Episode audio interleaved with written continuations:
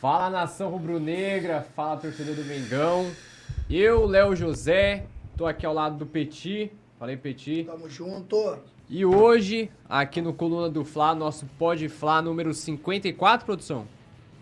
Nosso Pod Fla número 54, convidado aí especial, diretamente da diretoria do Mengão, porque hoje a gente vai falar muito sobre estrutura administrativa do Flamengo, que é uma coisa que a galera tem muita dúvida é, sobre é, é, a, função do, a função de cada dirigente do Flamengo. A gente vai falar também sobre, é, é claro, a gente vai dar uma passadinha sobre o mercado da bola, dar uma atualização sobre o mercado da bola, com informação detalhada ou não, depende agora do nosso entrevistado. A gente vai falar também sobre algumas polêmicas do clube em relação ao Off-Rio.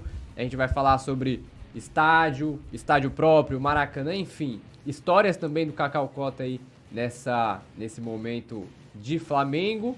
E agora a vez do Petit dar as boas-vindas para a nação. Boa tarde, rapaziada. É um prazer estar aqui no Coluna do Fla. Hoje com o nosso parceiro aqui, Cacau Cota, que já viu muita coisa, né? De vez em quando o homem fica meio brabo e eu gosto, sinceramente, eu gosto, né? De como o Cacau Cota ele se coloca dentro do clube, às vezes protegendo o seu jogador. Sempre tô vendo Cacau Cota junto com os jogadores. Eu acho também que isso é muito importante, que eu sei que alguns estão ali para realmente passar do ponto. Eu acho que a crítica construtiva é legal e enquanto você tem o jogador do seu lado, é o que você pode fazer para ele trazer o título para você. Agora, se você tira o jogador do seu lado, é complicado. Tem certos torcedores hoje, né, o de hoje, né, que eu sempre digo de 2023, alguns não são todos, que eles nunca veriam o Obina melhor do que o Eto'o, né?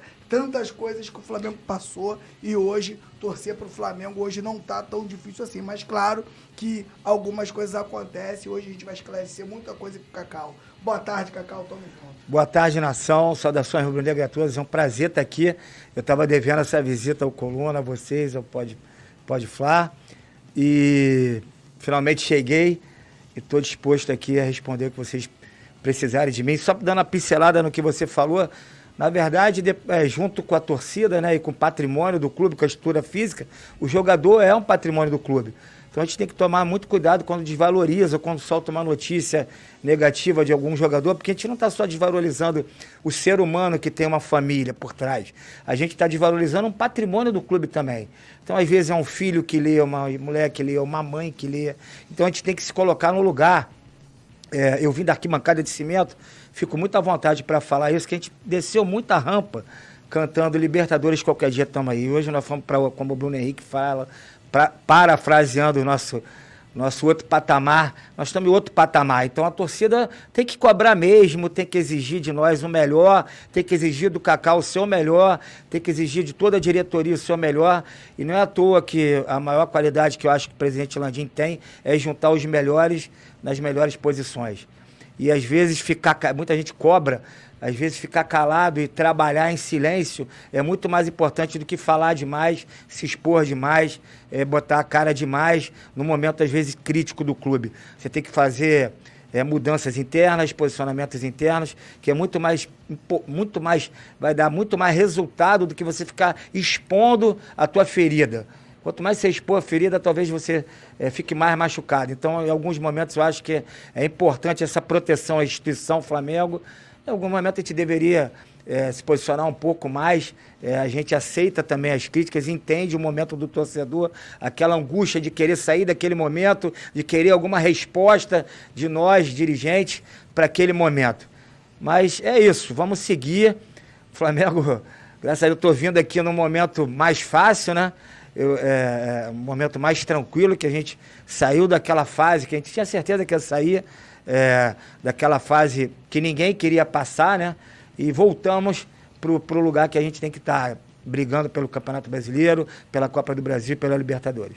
É tá aí. certo. Galera, antes de tudo, para você que está assistindo a gente aqui, deixa o seu curtir, clica no, bo no, no botão like. do like e também, é claro, se inscreve no canal aí do nosso, é, é, aqui no Coluna do Fla, nosso Pode Fla, porque isso é muito bacana. É claro, também é, isso faz com que o YouTube repasse ainda mais o nosso bate-papo, as nossas informações aqui do Coluna direto para o Rubro Negro do YouTube, tá certo? Então vamos começar. Daqui a pouco eu vou dar uma olhadinha no chat aqui e, é claro, todas as perguntas que vocês quiserem que a gente faça é, aqui pro Cacau, deixa no chat aqui, manda no chat que a gente vai trocar uma ideia bacana. A galera do Petit, o Petit, o Petit é pop lá no É, tira foge e pergunta não, vambora. É, o E o Cacau, assim que chegou, o Cacau falou, ó, não tem nenhum filtro em relação à pergunta, hein?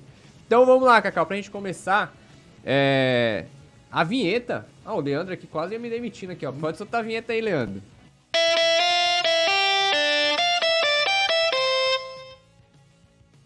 Maravilhosa. Vamos lá, Cacau. Primeiro, cara, é... conta pro torcedor aí, explica, um- é, é, detalhe um pouquinho pra gente como que começou essa sua relação com o Flamengo, desde os primórdios de Cacau Cota, como que você se tornou rubro-negro e depois, é claro, o processo de você virar torcedor e até chegar a, a- a um cargo na diretoria do time. Bom, para ser rápido e objetivo nessa pergunta, porque ela, é, ela, ela pode devagar e ser É, longa, né? Então eu comecei, eu, eu nasci na família de, de rubro-negros, nasci na Jorge Ruge ali, próximo ao Maracanã e ao Erge. Meus avós nasceram ali, meus pais nasceram ali. E meu avô, eu já contei isso algumas vezes, meu avô tinha um papagaio que cantava o hino do Flamengo. E da sacada, né? Porque não era, não era varanda, né? Sacada, né? Antigamente de cimento. A minha avó me pegava no colo, meu avô, e eu via a torcida chegando pela rampa do esqueleto. Chegando de trem, então vinha todo mundo misturado. E a torcida do Flamengo já era aquela coisa assim, inacreditável. Eu falava pra minha avó, meu avô, quero estar lá, calma. Eu era muito pequeno, né? Pegava no colo. Eu quero ir lá, eu quero ir lá, eu quero ir lá. E aí eu lembro que a minha tia, minha tia falecida, minha tia Lídia, que me levava aos jogos, é meu porteiro do meu prédio. Carlinho também, que já é falecido, é, que Deus o tenha, mas me levava aos jogos do Flamengo de arquibancada. E ali na rua eu comecei a, pô, vou- vou participar de alguma torcida e tal.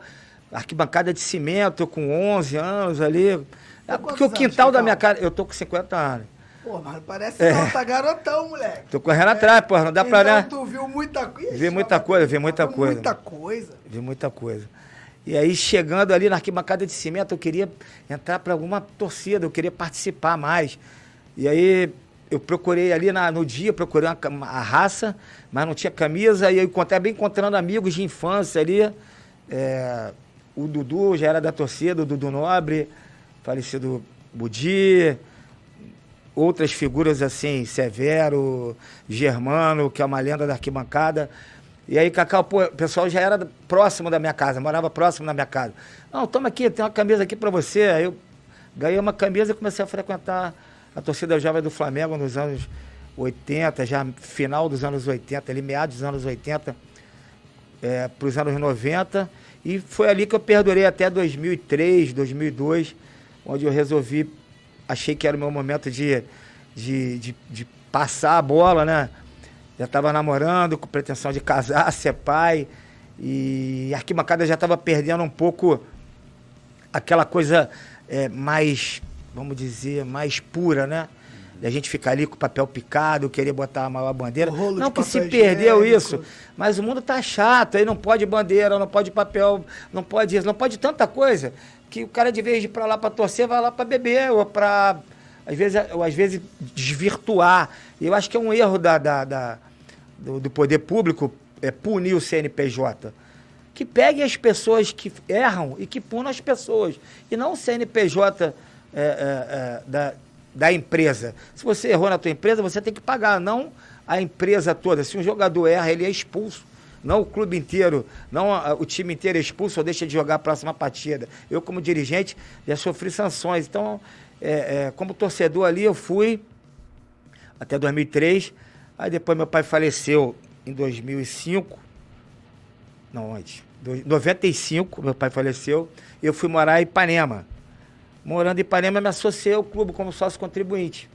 E comecei a frequentar o clube ali, entender como é que era o clube.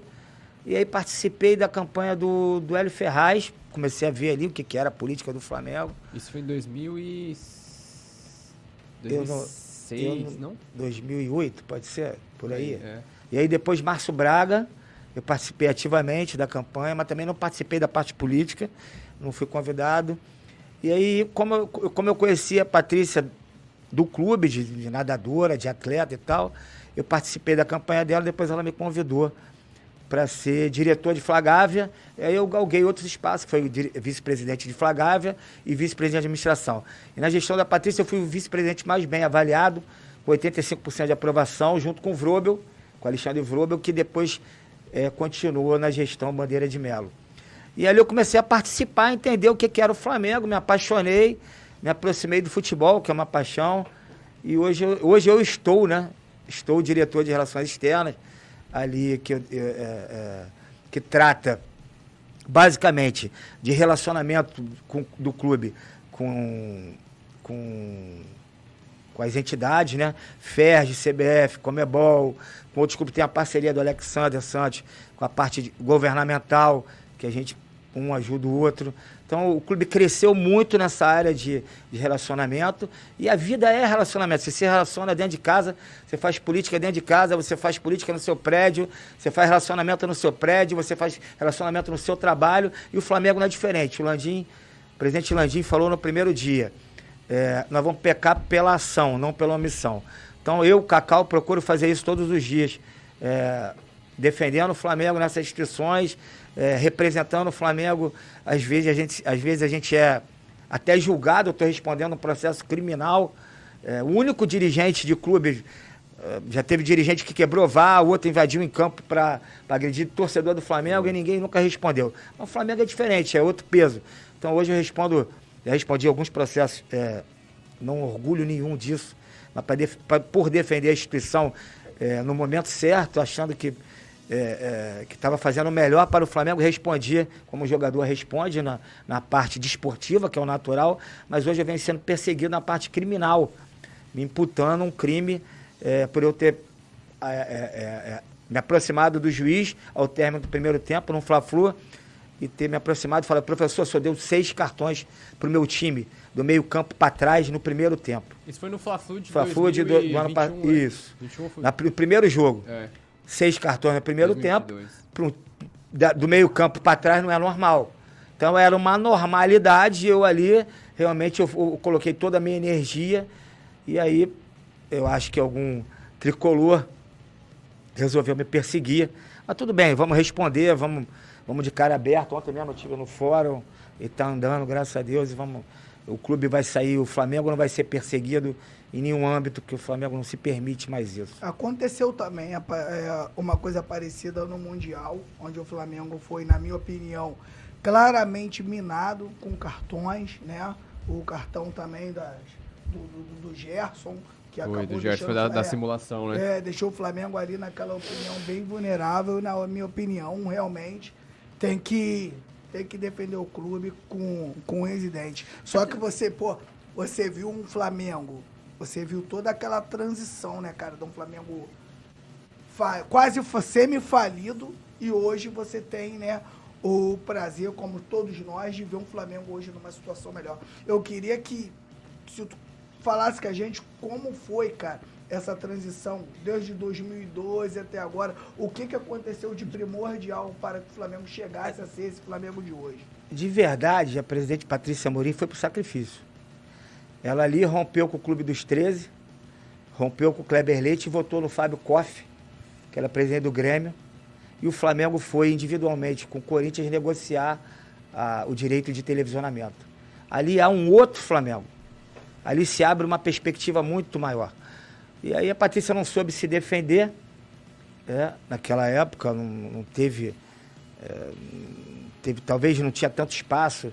É, o Flamengo começou a ser muito falada na rede social. A rede social estava acabando de vir, era uma coisa nova e fake news era uma coisa nova. E você trabalhar com tudo isso, ela, talvez ela não tenha não tava o time de, de, de botar as verdades para fora.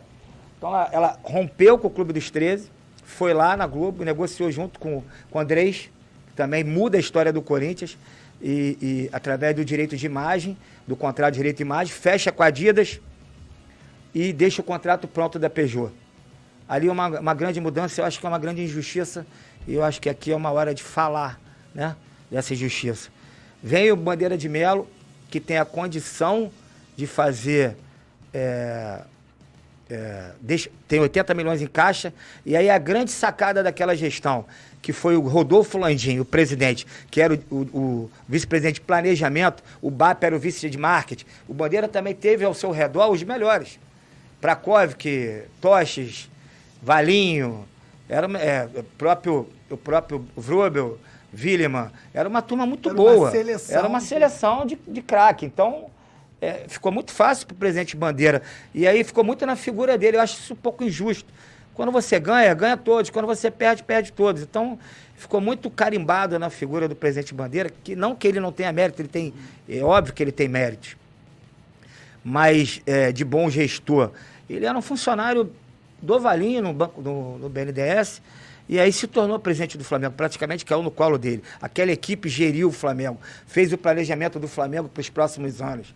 O presidente, o presidente Landim hoje era vice-presidente de planejamento. Foi ele que fez toda a reestruturação, junto com o Langoni, junto com essa equipe toda maravilhosa que eu estou falando, que aí fez o Flamengo dar aquele passo realmente que precisava dar. A Patrícia já tinha começado o CT e o Vrobel terminou, inaugurou, teve duas inaugurações durante a gestão Bandeira. E, e às vezes eu fico um pouco chateado com o presidente Bandeira, porque ele dá uma sumida, né? O Flamengo ganhou aí 15 dias, 20 dias, ele deu uma sumida. Enquanto até então eu estava gravando vídeo dia sim, dia não e postando na sua rede social. Então a gente fica às vezes perguntando, pô, será que estão. Como é que é essa torcida? É a torcida do. Vamos fazer algo para melhorar? Vamos bater lá na porta e, como deputado federal, o que, que eu posso ajudar o Flamengo? Eu acho que esse é o papel do, do, do parlamentar. Né? Porque eu, eu ex-Flamengo, atual parlamentar, o que, que eu posso fazer aqui para contribuir com o Flamengo? Não estar tá o tempo todo na rede social é, denegrindo a imagem ou criando uma polêmica desnecessária num momento difícil. Eu acho que a gente que é de verdade, a gente tem que estar tá ali, é, mesmo que não precise aparecer nem nada, mas está ali para contribuir. Eu entendo que ele passou por alguns momentos complicados com essa coisa do, do incêndio e de outras coisas que aconteceram, mas isso ficou para trás. E ele se elegeu, não é porque ele era o bandeira de Melo, ele se elegeu por causa da marca Flamengo. Né? Não podemos, se ele fosse presidente do Bangu, com todo respeito ao presidente do Bangu, que é meu amigo, ele não ia ter setenta e tantos mil votos para deputado federal. Então, é, o Flamengo ajudou muito a divulgar o trabalho dele, que tem que elogiar. Foram seis anos de gestão, né? Os três primeiros anos, para mim, fantásticos. Os três primeiros, os, os três últimos, já numa decrescente, numa tragédia no futebol, com um gasto absurdo. Tem números aí é, estratosféricos de contratação pelo Rodrigo Caetano. Ederson, é, Rômulo, jogador que você não sabe nem onde está hoje. É, Conca. E não vou enumerar aqui a quantidade de erros que aconteceu no futebol e ninguém nem lembra disso, ninguém nem cobra isso. E aí vem a gestão Landim e leva o Flamengo de fato esportivamente do remo ao futebol para outro patamar. Flamengo que não ganhava mais no basquete, no remo, é, no futebol, passou a ganhar tudo. São, em, são quatro anos, são três finais de Libertadores. Mas, assim, são né? duas, são duas, uma Copa do Brasil. São dois campeonatos brasileiros. Nós não ganhamos, nem, nem o Santos de Pelé ganhou tanto em tão pouco tempo. Não- ah, vamos falar que tinha. Hoje tem mais competições. Tem mais competições. Sim. Mas você disputa e tem que ganhar. É, você claro. não está disputando com o poste com a árvore. Você está disputando com outros adversários. E é como muito difícil como Palmeiras, campeão. como Atlético Mineiro, como Fluminense. Também estão se estruturando, como Atlético Paranaense, que é um clube que vem em crescimento cada vez mais. É difícil você jogar lá num campo diferente. eh, Eles fecham aquilo, a torcida muda. Realmente é uma atmosfera diferente jogar lá. É difícil jogar lá. E o Fa- E o Flamengo vem pegando esses times sequência em sequência, jogando no Equador, na altitude. O Flamengo não vem fugindo da, da- da- de, é, fugindo, não tem nem como fugir, mas o Flamengo não vem se furtando das responsabilidades que aparecem. Inclusive, ano passado, o presidente brincou comigo no sorteio da CBF, que é uma das minhas atri- minhas atribuições, além de arbitragem, relacionamento e tudo. É, pô, levamos azar, levamos azar. Eu falei, presidente, azar é quando perde, quando ganha sorte. Independente de quem a gente pegue no sorteio. Pegamos o Fluminense, né? Pô, Fluminense, difícil, acabamos, perdemos o campeonato, vamos lá e vá, o time cresceu. É isso, Vamos lá e como? vá. Vá. Acontece, do mesmo modo que eles brincam lá do lado de lá, Claro, fazem as claro. musiquinhas do lado de lá. É Aqui, normal, é quando normal. isso acabar, o futebol acabou, já. Acabou. Aí é fica normal, uma, pô. fica uma mamãezada danada, fica mimimi, danada, fica muito chato. aí a galera tem que ir pro teatro, Pô, aí vamos, pro, vamos procurar É, outro lugar. Eu, cinema. eu, como a minha raiz, não vou negar minha raiz, minha arquibancada é de cimento, que já passou, tá, tá pra trás, mas fica aqui minha saudade, os meus amigos de infância. Eles nunca vão entender o que, que é. É diferente de tudo. Não é uma não loucura, era uma loucura. Pera, pera, pera. Vou, te mostrar como era isso aqui, ó. O cara aqui, outro aqui, você. Sentado de lado. É, você tinha que balançar junto com a galera. E na hora e não tinha sentar. Quando sentava, sentava aqui, sentava um, sentava o outro de lado aqui e o outro aqui. E o joelho. E você, você viu o jogo assim. Quando você saía do jogo, você saía andando assim. Outra escola. Toscolo. Mas foi legal, pá, é um passado que ficou, hoje evoluímos, o Maracanã é outro, Aquela a fase é outra. do ônibus, Aquela né? arrecadação daquela época não ia poder ter esse time de hoje, o Flamengo não ia poder ter essa estrutura de hoje, viajar em avião fretado para poder dar o melhor para os seus jogadores, para os seus atletas, comissão técnica. É, é, já- o já Flamengo come- passou por essas fases, muita gente contribuiu, vou repetir aqui, olhando para vocês, quem passou por aquela cadeira elétrica, é, Todo mundo Márcio, tem sua contribuição. Exatamente, o presidente Delair, que foi fundamental em 2009, um cara que eu tenho uma admiração danada, um cara que bota, bota mesmo na mesa, assim, deixar até um abraço aqui para ele. É, a gente, nós que participamos ali, vimos de perto o Flamengo lá atrás, de passar de fase, ai meu Deus, pô, esse ano o Campeonato Brasileiro, Pô, e, sufoco, e, pô, pra sair do rebaixamento e depois, porra, depois era Libertadores qualquer dia, tamo aí. E hoje está vivendo o que nós estamos vivendo. É uma glória muito grande, né, cara? E você não pense que isso vai durar sempre, não, gente. Você vê aí clubes com muita arrecadação, quanto manchas, é, e outros que não têm sucesso esportivo. Não é uma, uma, uma fada. Você precisa realmente contratar certo. Isso aí tem que dar a César o que é de César. Se você pegar as contratações da gestão Bandeira e da gestão Landim, de jogador de futebol, quanto que se acertou na gestão Landim? No primeiro ano se acertou nas oito. Foram praticamente oito jogadores de seleção. É, é. Em Jogadores 2000, chegaram 2019, jogando, tá? 2019. Chegaram jogando. 2019 chegaram jogando. E a galera, e, e a galera fala muito. Isso é a- difícil, gente. Isso é muito difícil. E foi um olhar clínico, porque, por exemplo, hoje a gente falar do Gabigol é fácil. Sim. Hoje a gente falar do Gerson é muito fácil. A Do Bruno falar Henrique. Do Bruno Henrique é fácil. Só que naquela época que o Flamengo fez as contratações em 2019, era um Bruno Henrique que não tinha espaço, é, tinha voltado, tinha tido aquele bate e volta na Europa. É, A maioria no deles tinha bate e Wolfsburg, volta na O Europa. Gerson também. É, quem mais? Pedro o Gabigol. também. O Pedro, Depois, posteriormente, depois. né, 2020. E no meio, no meio disso ainda teve o Pablo Mari, por indicação do, do Jesus lá no meio do ano, né? Quem mais que teve? Eu, eu Felipe Luiz E a gente que chegou, que Rafinha que Eu chegou. A gente que ganhou o grande- título com três treinadores. Eu Três, quatro que o treinadores diferentes. acerto Foi Gamo- trazer o Gabigol e o Bruno Henrique, que já era uma dupla Santos, de né? sucesso. É. Por mais que eles não eram campeões, né? Eles já eram artilheiros. Acho que isso aí, aquilo foi muito acertado. Mas aí você acerta nas vendas, você acerta na reposição, você acerta no, no, no Thiago Maia, você acerta na manutenção de alguns jogadores que às vezes a torcida não queria mais, o Michael. Aí você mantém o Michael, fica ali no ouvido dele, trabalha ele. Eu vejo o trabalho efusivo do departamento de futebol e a gente, tá- nós que estamos ali perto também. Eu, eu, quando não tinha pandemia, você escutava a minha voz o tempo todo, vai, Misha, vamos, Misha. E quanto aquilo foi importante, depois o empresário dele e ele falando para conversando comigo, quanto aquele grito ali, às vezes, que ele escutava era importante. Tu imagina a torcida com Pô. 60, 70 mil, porra, reverenciando o Michael ou o outro jogador. Quanto aquilo é importante para o cara num momento difícil e às vezes no momento que ele está num crescente, ele tem um apoio. Então, é, eu acho que esse é um, é, um, é, um, é, um, é um fato que essa diretoria fez. E aí nós vamos para outros, arrecadação triplicou, patrocínio não parou mais de ter patrocínio. O Flamengo, mesmo na pandemia, o Flamengo foi o clube que mais arrecadou, que mais eh, teve patrocínio, teve retorno da, da, da sua marca.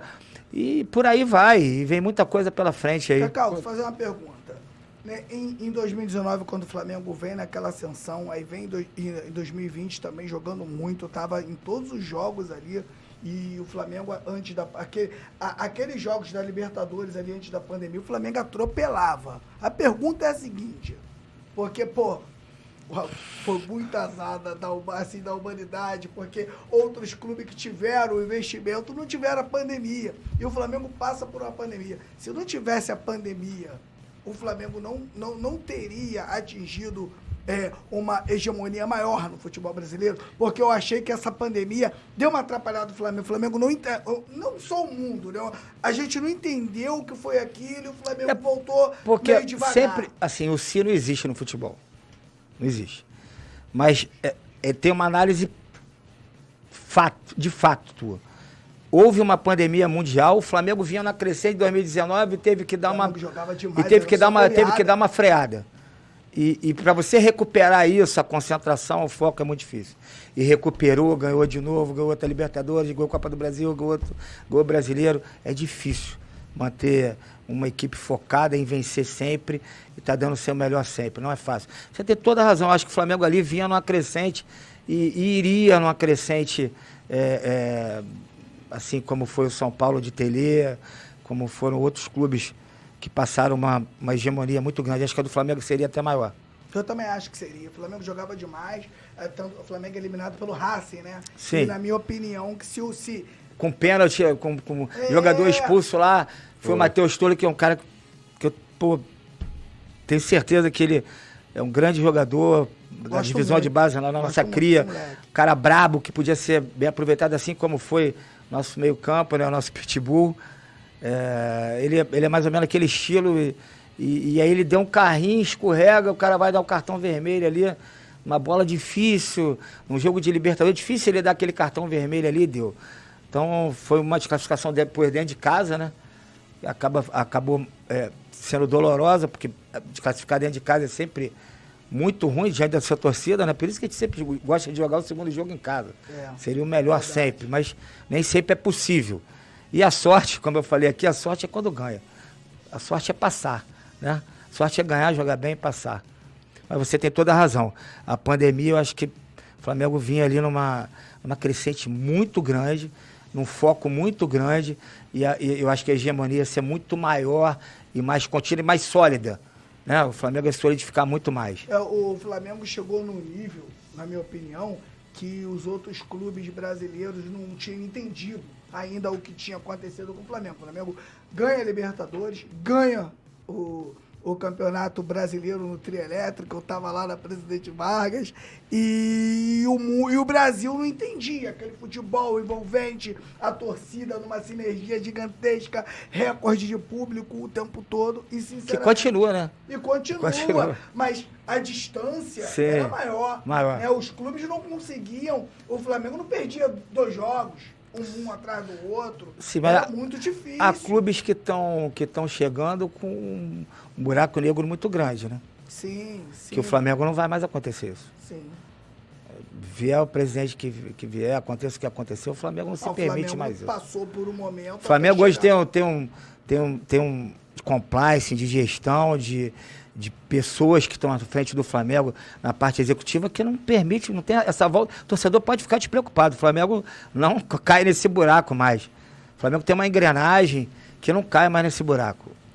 Esse buraco que atravessa agora o, o Atlético e outros clubes estão atravessando e vão atravessar, o Flamengo não vai atravessar. E isso também, né, por assim, o Flamengo também é culpado dessas crises desses caras aí. Porque, na minha opinião, se o Flamengo não atinge o que atingiu, né, eu acho que os clubes iam dar uma segurada. Pô, vamos fazer uma. É, não, não vamos. Pô, o Atlético fez foi, foi loucura, traz o Hulk ganhando o que ganha, montou uma coisa, e é você se planejar para isso, como o Flamengo se planejou há anos para chegar nesse momento e conseguir fazer o que faz. Primeiro, Agora, de uma, a, primeira, de um... a primeira diferença, bem claro, o dinheiro do Flamengo não tem Messias. O dinheiro do Flamengo vem do do Flamengo, vem do trabalho do Flamengo, dos seus gestores, da sua diretoria, dos seus conselheiros, dos seus funcionários, cada funcionário, cada diretor, cada vice-presidente, cada presidente que passou o Flamengo é o que é, graças aos seus gestores, graças à sua torcida, principalmente. Sua torcida, e eu falei aqui, seu patrimônio físico, seu patrimônio de jogadores, seu patrimônio da sua torcida. O Flamengo é o que é, porque por causa disso. Então o Flamengo não tem Messias, o Flamengo não tem mágica, o Flamengo vem do suor da sua torcida. Vem de bater recorde de arrecadação todo jogo, vem do seu associador, vem dos patrocinadores, vem é, dos jogadores que são criados na base do Flamengo, vem dos jogadores que às vezes precisamos vender para criar receita, para girar receita, para cri criar uma estabilidade no balanço. E aí vem outras contratações, e aí, e aí precisa ter sim o ouro clínico de acertar e errar. O que eu falei, se errou muito no passado e agora se erra muito menos. Talvez tenha se aprendido com os erros do passado. Mas é isso, o Flamengo não se permite é, é, mais voltar ao. Não existe isso. O conselho mudou, os conselheiros mudaram, a forma de pensar mudou, as pessoas mudaram, o conceito do clube é outro, o, o patamar que o clube atingiu também na parte de gestão é outro patamar. É, tá certo. É, é, vamos dar uma olhadinha aqui no chat rapidinho, Cacau. Olha só o pessoal aqui com a gente, ó. É, a Danjai Muniz. Boa tarde, Cacau. Cadê? Boa tarde, Cacau. Boa em tarde, agosto teremos Flamengo no Distrito Federal mesmo? Presidente está tratando disso, acredito que sim, até pela arena, né, ser do nosso patrocinador master. Da BRB, Ser né? a gestão, é. Marcelo, da, Marcelo Flá Jurunas. Cacau, manda um abraço pra Belém do Pará. Um abraço aí. Cacau. Grande Belém do Pará, saudações Rio Negro, tem uma turma grande lá. Ó, aqui o Tosa Flá também, ó. Queria deixar aqui meu beijo, eh, meu beijo ao amigo Cacau, que mesmo em lados opostos politicamente, eu reconheço como grande rubro-negro que respeito demais. José Pires, Cacau, grande irmão, respira José, José Pires é vice-presidente do Conselho Fiscal, tem que ter, tomar cuidado com ele. Ele é que fiscaliza as contas do, do 01. Aí, ó. Mas o Tosa também, meu respeito, ele, ele é ligado ao Bandeira, sabe do, do respeito que eu tenho por todos ali do, do, do grupo deles. Eu reconheci hoje qualidades, critiquei algumas coisas que eu achei erra- errado, mas é, é isso, o Flamengo é isso. A gente tem que olhar para frente e, e quando for bom para o Flamengo, eu diversas vezes como oposição, na época do Bandeira, eu votei a favor. E fiz propaganda que ia votar a favor. Então, o ser conselheiro do Flamengo é ter responsabilidade com a instituição Flamengo. Não em ser oposição à situação. Se é bom para o Flamengo, é bom para todos nós. Se é ruim para o Flamengo, é ruim para todos nós. Então, as críticas, às vezes, construtivas, elas são sempre bem-vindas. E o Tosa é um, é um cara que eu também tenho um carinho. Deixa um abraço para ele. O pessoal aqui no chat tá falando também bastante do Bandeira de Melo, falando dessa, dessa mudança de chave que, a gente, que o Petit citou, né? A mudança de chave do Flamengo. Aí, é, Cacau, é até uma dúvida minha também. Você não, você não acredita. Conversando, quando a gente vai pro Maracanã, a gente conversa com o torcedor, a gente conversa com o Rubro Negro lá, o pessoal mais antigo que acompanha toda, toda a história do Flamengo. E aí tem muita gente que faz essa. Atrela o sucesso que o Flamengo tem hoje, da gestão que o Flamengo tem hoje, atrela também a gestão anterior. A gente já. Você, você já explanou um pouco sobre isso. No meu ponto de vista, em questão de contratação, o Flamengo, é- a gestão atual, ela acerta em 90% das contratações. Tipo, é, é um, é um percentual de Então, acerto isso é fundamental, enorme, porque é um quando você erra nas contratações, você quebra o teu conceito de... de o, o que, que é o clube de futebol? O clube de futebol não está para ferir lucro, né? Né? Qual, qual a finalidade dele? Resultado esportivo. Em seis anos nós não tivemos resultado esportivo. Se nós tivéssemos mais seis anos com aquela gestão do futebol, Sim. nós passaríamos seis anos ganhando carioca. Sim, sim, Um mas, ou outro. a, a- mas a questão é assim, a- não é nem vencer o, o vencer dentro de campo. Mas, por exemplo, a Ah, se tornar clube cidadão. A, a reestruturação, a reestruturação a do reestruturação- time em termos financeiros. Do Quando- time, do time ou do clube? Do, do clube, Do perdão, clube. do clube. A, reestrutura, a reestruturação administrativa e financeira do clube. Não, Porque de- com, com, a, é- com a gestão anterior, no Olha caso... só, não tem como tirar ele de protagonista porque ele era o presidente. Agora, Não, eu se eu falo a tenho, gestão, eu, eu se- falo a é- gestão, não, ma- não imagina o- se eu, a se eu- pessoa bandeira. Pega, pega o técnico de futebol, pega o Jorge Jesus, bota ele no Bangu. Ele vai ganhar a Libertadores? Não, Não. De claro. jeito nenhum, né? Pega o Sampaoli, bota no. Todo respeito, ao Não, qual irmão? Todo Claro. respeito, é o tamanho do investimento. Sim, É o tamanho da responsabilidade. É, bota no América. Ele vai ser campeão brasileiro? Não. Não. Então o presidente Bandeira, ele estava ali colocado por uma equipe. Vou, vou relembrar. Valim, Bap, Langoni, Landim, Tosh, Villeman, Vrubel, pessoal que era do Sofá. Cara, é uma turma muito qualificada. Talvez não, não participou ali no primeiro momento que, tá, o- que estão hoje eu e o Braz E não começaram todos juntos ali, né? começaram todos juntos. Criaram. O candidato ia ser o Valim. O Valim não pode ser impugnado. E aí ele pega e chama seu melhor amigo. que trabalhou com ele no. Hoje, não sei se se dão tão bem, mas que trabalhou com ele no BNDES, era funcionário do BNDES, uma pessoa é, da confiança dele, para poder gerir isso. É óbvio que ele tem participação, tem qualidade. Mas se ele não tem esses jogadores, esses craques, ele não ia a lugar nenhum. E se não, e se não há o rompimento lá atrás desse grupo com o que estava de errado no futebol, o Flamengo hoje não estaria onde está no resultado esportivo. Eu não tenho dúvida disso. Então, Porque o Bandeira falou num, num debate para mim. Se eu ganhar, eu vou continuar com com com com o meu grupo no futebol. O grupo dele era o Rodrigo Caetano, que era o CEO, né, que era o diretor de, de futebol, e o CEO era o que entendia de, de que, como é que é aquele jogo de, de taco? É. Que veio da. Veio de, de, loja de roupa. Como é que era o nome dele? É, foi candidato a prefeito também, junto com, com o presidente Eduardo Bandeira. É, é, não sei o que, Luz. Jorge, Jorge Luz? Isso, Fred, Fred Luz. Luz. Fred, Luz. Luz. Se aquela turma que não entendia nada de futebol, que contratava mal, gerisse os próximos seis anos, o Flamengo não ia estar onde está hoje. Em resultado esportivo, financeiro, qualquer um era preciso haver um rompimento e uma nova gestão, com uma nova representatividade, com um novo pensamento. Com esse pensamento de acertar 90%. E de, e de às vezes, arriscar. Ir para o risco mesmo. O primeiro ano do, primeiro ano do, do, do, do Landim foi corajosíssimo investimento. Corajosíssimo. E graças também a esse planejamento. Só que quem fez esse planejamento foi o próprio Landinho. Landinho era o vice de planejamento do primeiro ano do Bandeira. Langoni, Carlos Langoni. Pesquisem quem são essas pessoas. O que fizeram na sua vida. Quanto sucesso tiveram na, vida, na sua vida pessoal empresarial. Quantas empresas tiraram da, da, da, da, da zona de rebaixamento. Quantas empresas fizeram crescer essa turma toda. Pega esses nomes que eu falei. Agora trabalha com outros nomes. Trabalha com outras pessoas, você vai ver se vai conseguir. Então, ele teve o mérito de gerir aquele primeiro momento.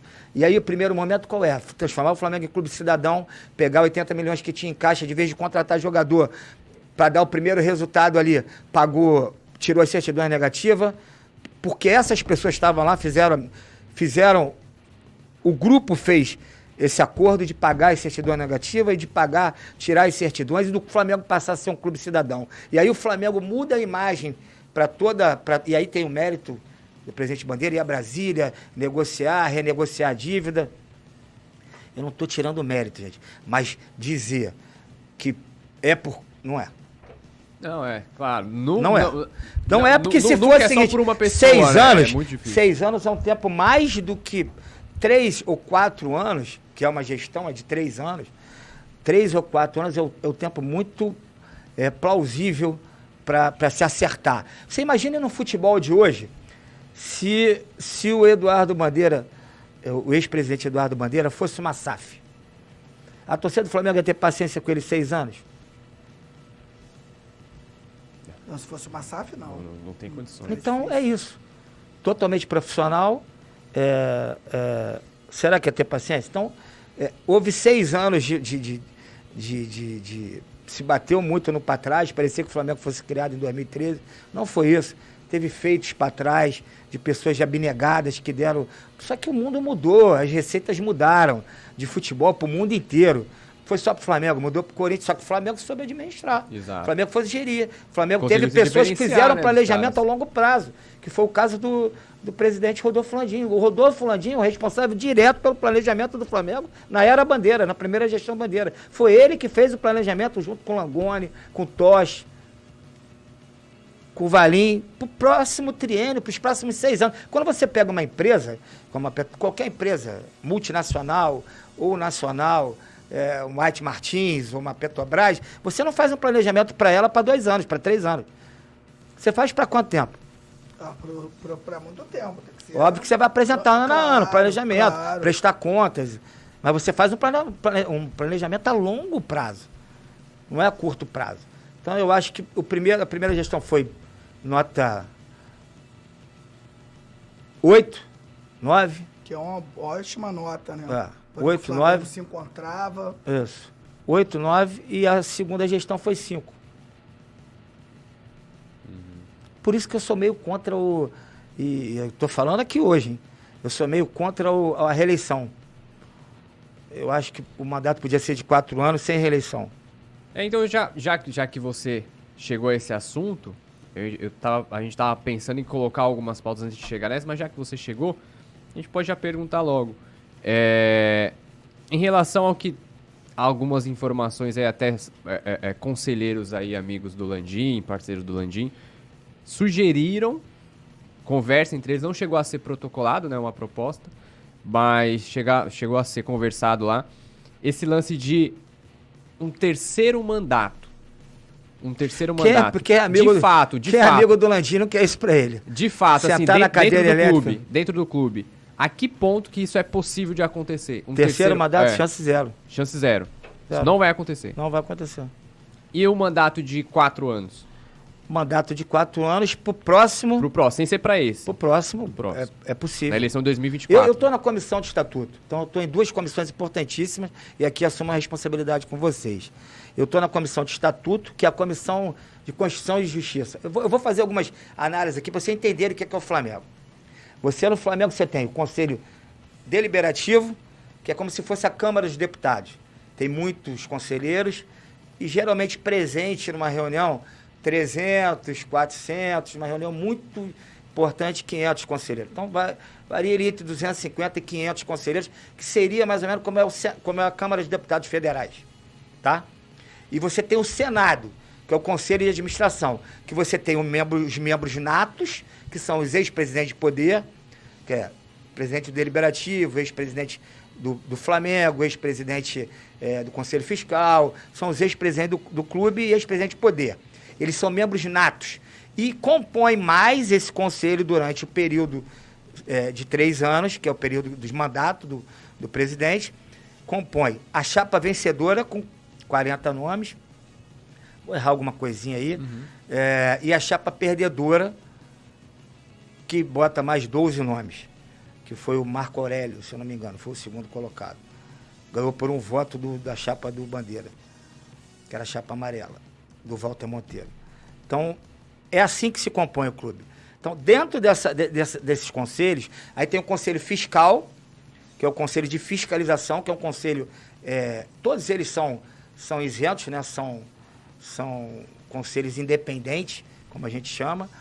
É, e ele tem o poder de fiscalizar as contas do, do, do presidente em exercício. Qualquer conta, qualquer contrato tem que passar pelo Conselho Fiscal. Como se fosse um Ministério Público ou, um, ou uma, ou um, um Tribunal de Contas da União, município ou Estado. O papel dele é fiscalizar contas, especificamente. E você tem o Conselho dos Grandes Beneméritos, que é um conselho que eh, tem, são pessoas muito experientes que são ouvidas de vez em quando, em momentos difíceis e bons, sobre o futuro do Flamengo em, alguma, em algum departamento, sobre.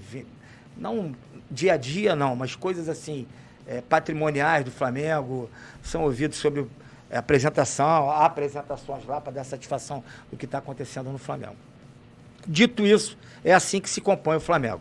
Eu faço essa, esse, o COD, como a gente chama, Conselho Deliberativo, ele tem várias comissões. Comissão de estatuto, comissão de, de, de- de uniforme, que é onde é aprovada a camisa, comissão de marketing, comissão de finanças, comissão eh, eh, de marketing. Então tem várias comissões que O que, que é a comissão que eu faço parte? São os conselheiros do Flamengo que apresentam emendas para mudar o estatuto do Flamengo. O que, que é o estatuto do Flamengo? O estatuto do Flamengo é a nossa Bíblia, como se fosse Constituição. nossa- a nossa Constituição. O que, que é a comissão que eu participo? Que eu sou um dos membros. É, você analisa e vê a, a- a possibilidade daquilo ser é, cabível ou não à nossa, à nossa, à nossa, à nossa regra atual. Partindo daí, você faz modificações, emendas, vem emenda de outros, de outros e se bota em plenário para votar, no plenário da Câmara dos Deputados, que, Que, é o COD. cerca de 250, 500 conselheiros. Exatamente isso. E aí, além disso, você tem o Conselho de Administração, que eu estou na comissão eleitoral. Então, eu aqui, vocês fiquem tranquilos que eh, essas coisas que saem às vezes, como sai eh, coisas erradas do futebol, de atletas, saem também da parte política. Então, o presidente já falou, eu não vou aqui responder por ele, É, mas ele já deixou claro que não cabe outro mandato. É, não foi para isso que ele entrou no Flamengo. É, o presidente é um cara que cobra muito. Cobra muito, eu sei bem como é que é. Ele não, não, não, O estilo, cada um tem um estilo. Tem gente que gosta de falar demais e aparecer, falar. Ele é um cara mais, mais reservado, reservado mais na dele. Mas não, não deixa de cobrar, não. 24 horas cobrando a todos que trabalham com ele. E olha, ele não dorme. O cara que dorme 4 horas por noite. É inacreditável. Eu não sei como é que ele, como é que ele dá conta de, de tudo. E parece que é mais de um, porque ele vai no basquete, ele vai no remo, ele vai no futebol, é, é ele vai a, vai a tudo, está presente, cobra, e não é de. de ele pode pecar pelo excesso, pela omissão, como eu falei aqui, nunca. Mas acho que deu para entender mais ou menos o que, claro, que é. Deu, Aí eu acho claro. que os quatro anos, é, assim, voltando à tua pergunta bem objetiva e sincera, olhando no olho aqui do pessoal, é. Olhando nos olhos, é. é quatro anos, eu acho plausível, uma coisa que está sendo discutida ainda é, internamente, vai a conselho, se, se, assim entenderem, e no conselho vai ser debatido de novo para ser aprovado, mas que seria para um próximo. Uhum. Então, é, é, essa coisa de segundo, mais um mandato, de prorrogação, o presidente nunca falou disso, nunca tocou nesse assunto com nenhum de nós, membros da comissão. Tá certo. E fazer alguma pergunta, Petit, agora? Não, é, se tratando de, de, de futebol, né? É, é, é, é bom que você está aqui, você está lá dentro, então você sabe muito bem explicar pra gente, porque muito foi se falado pela saída do, do Dorival.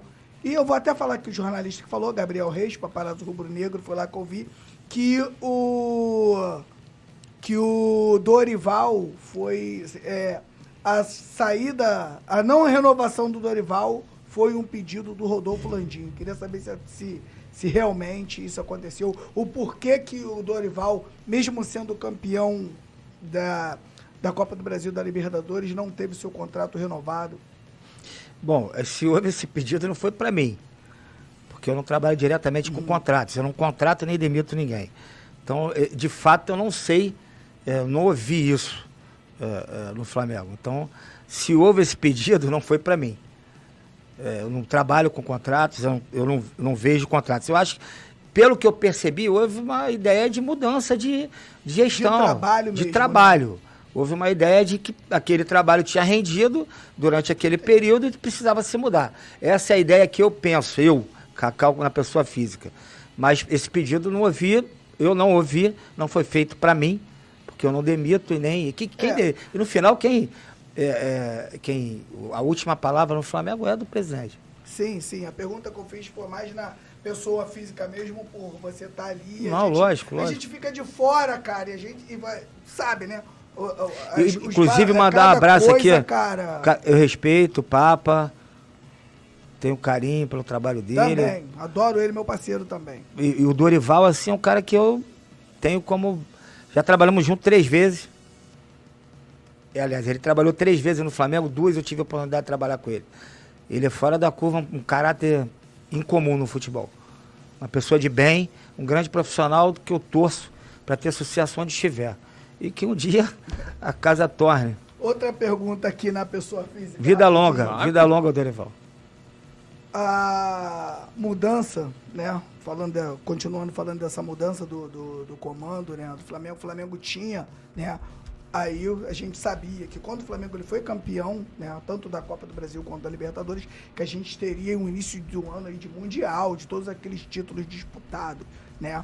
E tu, é, a mudança do, do, do comando técnico, na sua opinião, não, não, não atrasou um pouco o planejamento de, do, de, desse time para 2023? Eu acho que o futebol é cíclico. A gente vai passar por boas e má fases, independente de mudanças ou não mudanças, ou de permanecer pessoas e nomes. O futebol é cíclico. Está provado isso no mundo inteiro. O Real Madrid não ganha todo ano a Champions, o City não ganha todo ano, é... não é todo ano campeão na Espanha, nem o outro o time é todo ano campeão na Inglaterra. Futebol é cíclico. E aqui no Brasil, nós temos Quantos clubes na Série A? 12 clubes. 16 clubes.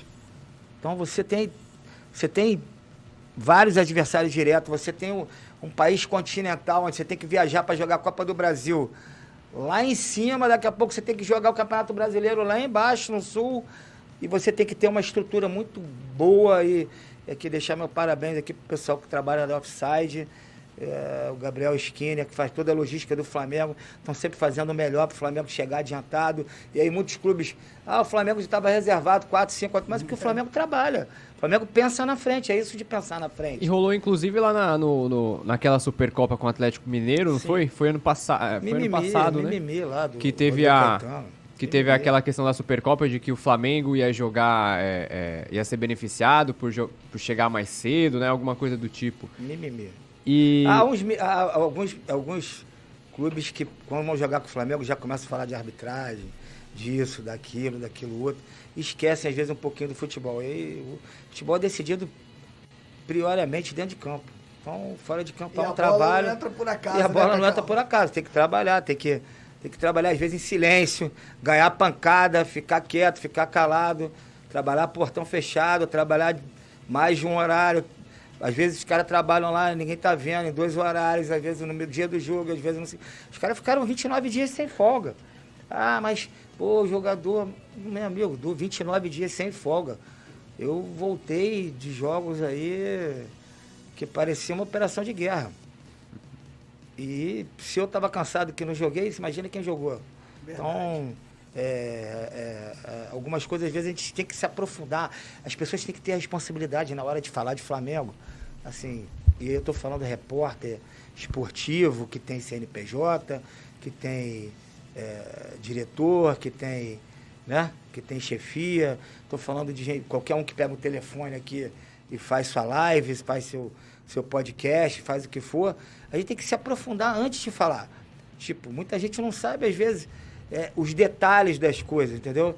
Hoje a gente estava conversando aqui antes do Aferrio. Então as pessoas às vezes falam muito e não sabem o que estão falando não sabem absolutamente nada do que estão falando. Aproveita o momento aí, pode explicar o que tu falou pra gente em off, explica pra galera aí o Off Rio aí, né? Porque assim, é, a galera, muita gente, até nos comentários que a gente tem na, nas redes sociais do Coluna, é, muita gente entende que o Flamengo se fechou para o Rio de Janeiro, aqui para, os, é, é, é para a cidade de Rio de Janeiro, e não dá voz para o, o sócio torcedor off-Rio, pelo fato de uma limitação.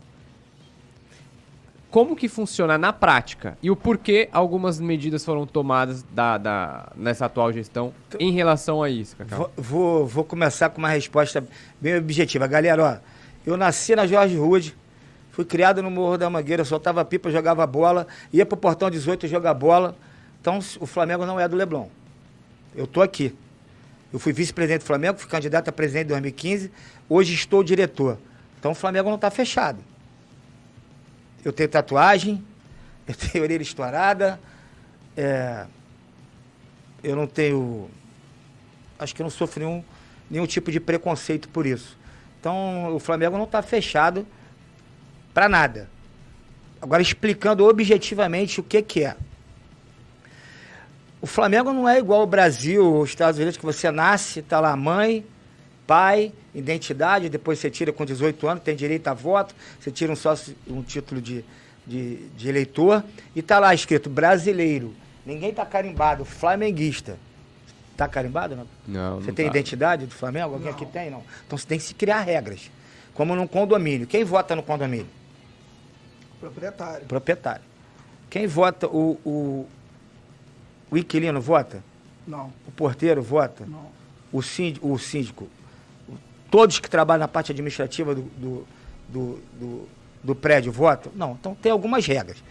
Então, para ser bem objetivo para vocês, o que, que acontecia com o Aferrio? Nós podemos verificar que havia muitas fraudes. A pessoa morava no Rio de Janeiro e apresentava uma, uma conta ou uma comprovante de residência de Teresópolis, Itaipava, de Arreal do Cabo, de Búzios. E aí foi se verificando que a pessoa de fato não morava nessa localidade. Então isso foi sendo gerido ali pelo departamento, que é o PC, que é o, é o vice-presidente de secretaria, pela percepção dele, um trabalho profundo, que estava vendo algumas fraudes, né? Alguma fraude no sentido de é, como é que você vai provar se a pessoa. É difícil, né? Então, houve um aumento do valor para próximo do sócio contribuinte. Isso começou a afastar muitas pessoas que estavam ali só para querer um espaço ou querer se apresentar mais na frente com direito de voto ou de coisa ou, ou, ou parecida. Havia uma, uma movimentação, a gente percebeu uma movimentação no último ano ali da antiga gestão com uma, muita quantidade de gente de sócio aferrio. Então aquilo foi estudado, foi verificado, houve uma verificação de, de fraudes em comprovante de residência, e aí houve, começou a haver uma eliminação e houve também uma, uma, um aumento do valor do, do, do sócio aferrio. E hoje é lá no clube, gente, mais de 600 vagas para sócio aferrio. E se essas vagas forem preenchidas, não, o clube não vai se, se abdicar de, de abrir novas vagas e de criar novos conceitos. Está sempre tentando aprender a erros, a erros. Tem que se abrir mais o clube? Tem, mas tem que se pensar. Porque se abrir o clube sem regras, Verdade, complica. Sem regra nenhuma. Então hoje, hoje se abrir um condomínio sem regra, o cara, que, o, o, cara que mora em frente votar, o cara que é, é vascaíno, tricolor, botafoguense, todo mundo votar no Flamengo. Você tem que criar regra, você tem que se estudar muito, está sendo estudado. O Flamengo vem estudando. É, é, o Flamengo em algum momento vai abrir mais. Não tem como nos próximos anos. Isso vai acontecer. Mas isso precisa ser estudado, não pode ser feita de forma afoita, de forma aleatória. Tem que ter regras, tem que se entender como é que vai se fazer isso. O Flamengo não é. Não existe flamenguismo. Não é porque eu moro no Rio, nasci do lado do Maracanã, que eu sou mais Flamengo do cara que mora em Piauí. Ou que mora em Belém, que mora em Natal, que mora em Manaus, que mora em São Paulo, que mora no Sul. Não existe flamenguismo aqui. Não tem um termômetro de flamenguismo. Vou botar um termômetro em mim. Ah, eu sou mais Flamengo porque eu estava na arquibancada de cimento. Eu nasci antes. Eu tive essa sorte. Nós tivemos essa sorte. Quem não teve é menos Flamengo? Não, não talvez não tenha passado pelo que nós passamos. Só isso. Então não tem diferença entre é, torcedor. É óbvio que o conselheiro, que é sócio proprietário, ele pagou um pouco mais. Ele às vezes tem que sair na quarta-feira à noite para votar uma coisa importante para o clube. Então a participação é maior. Então, quando a participação é maior, a responsabilidade é maior. E as obrigações também são maiores. É assim na sua casa, no seu condomínio, no seu trabalho, uh, no seu país. Em tudo que você se propõe a fazer, as responsabilidades são maiores, as contribuições são maiores, a participação é maior. E, e o, que, o que precisa ser feito é um estudo. O Flamengo, em algum momento, vai crescer e vai crescer para onde está a sua nação, onde está a sua torcida. Não vai crescer para dentro do Rio de Janeiro, não vai crescer para dentro do Leblon, como falo. Até porque eu tenho muita vontade para falar, porque eu não sou criado no Leblon, eu não tenho estereotipo. E não, não, não, vejo, não vejo. Se o Flamengo fosse fechado, eu não, eu não seria vice-presidente de duas pastas mais bem avaliado.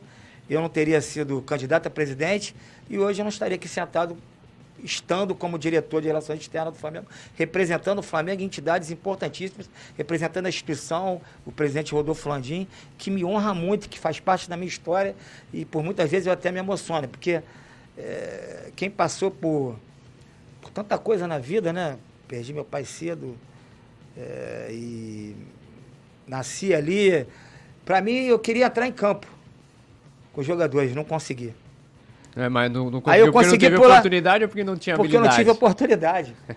Aí eu queria, eu queria um autógrafo do Zil, que eu tive que ficar, ficar um jogo inteiro escondido debaixo do carro, perto no carro dele, aquele para poder conseguir um autógrafo dele no antigo estacionamento. Não sei se você lembra como é que era o estacionamento. Era mais ou menos na, na, na, na geral. Entrava por um portão de ferro, era mais ou menos ali na. Era de uma parte ali que ficava abaixo das, no canto ali da geral. Então, é, a cada momento a gente tem novos sonhos, né? E aí, quando eu fui morar próximo ao Flamengo, eu sonhei em sócio. Aí, de sócio, eu sonhei em ser sócio proprietário. Sócio proprietário, eu sonhei em participar. E fui sonhando, e os sonhos foram acontecendo. E hoje eu estou aqui. Mas eu sei que eu estou de passagem, que o Flamengo é muito maior do que eu. Outros vão vir, outras pessoas vão, vão passar por aqui e que venham pessoas melhores, é, mais bem preparadas e que façam o Flamengo cada vez maior.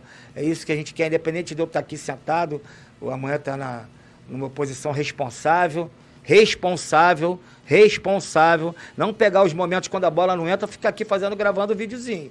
todo dia na internet. Isso não é você Flamengo. Desculpa. Sentar o pau no Flamengo num momento difícil, todo dia, 24 horas, eu acho que não é o papel de quem informa, não é o papel de quem é sócio, quem é conselheiro, quem é ex-presidente, quem é, quem é ex-diretor, ex-vice-presidente do Flamengo. É óbvio que tem momentos que ah, o, ninguém aguenta, né? Não, é, claro. Nós mesmo, eu paixão, mesmo, dentro, eu tenho um é grupo de amigos que, pô, quando o Flamengo perde, às vezes eu nem entro, eu nem abro meu telefone. Eu dou um tempo para mexer no telefone para não falar besteira nas redes sociais, não falar besteira no grupo, porque todo mundo é, é passional, é diferente de tudo. Inclusive eu falei isso pro presidente Landim, ser presidente do Flamengo é diferente de tudo, porque você mexe com a paixão das pessoas. O sócio do Flamengo, o torcedor do Flamengo, o sócio torcedor do Flamengo, ele é movido por quê? Por paixão. Ele não é sócio para receber um, um, no final do ano uma, uma, né, uma, uma, uma gratificação, ou ali uma cota ali de, de sucesso do, do clube. Ele é sócio para receber o título. Ele quer, no final do ano, estar tá comemorando resultados, títulos. Isso é que move o, o, torcedor do Flamengo, a paixão, o amor. Esse amor que faz todos nós, né? De alguma forma estar tá aqui hoje profissionalmente, vocês, eu profissionalmente não remunerado, né?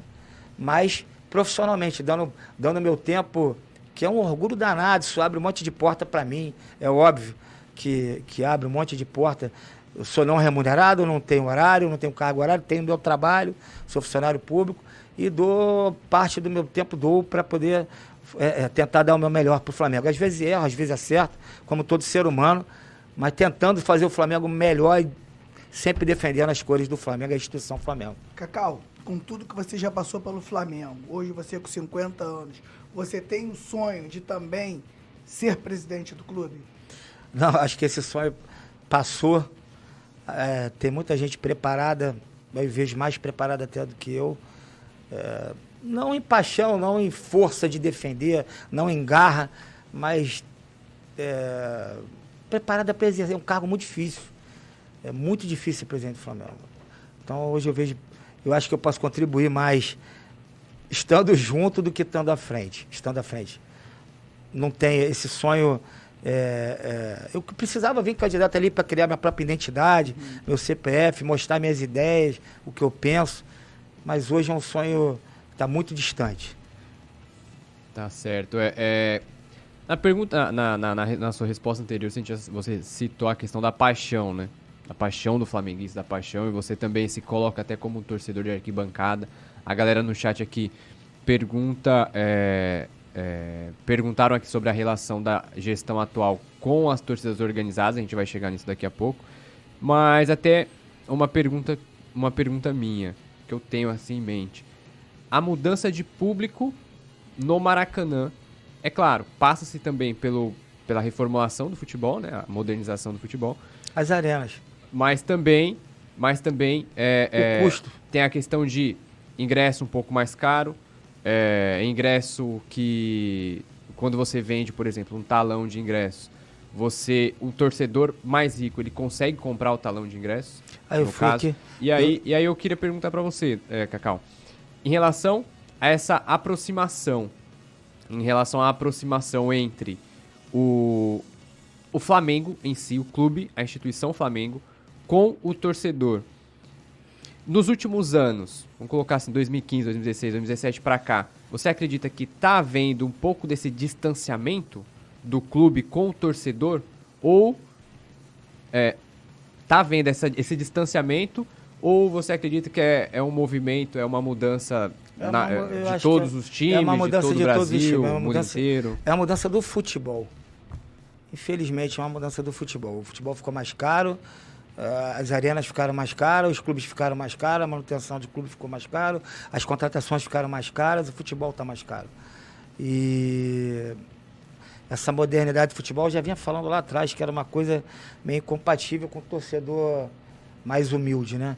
A gente tem que criar fórmulas de não se distanciar totalmente da, das nossas origens, né? Mais populares.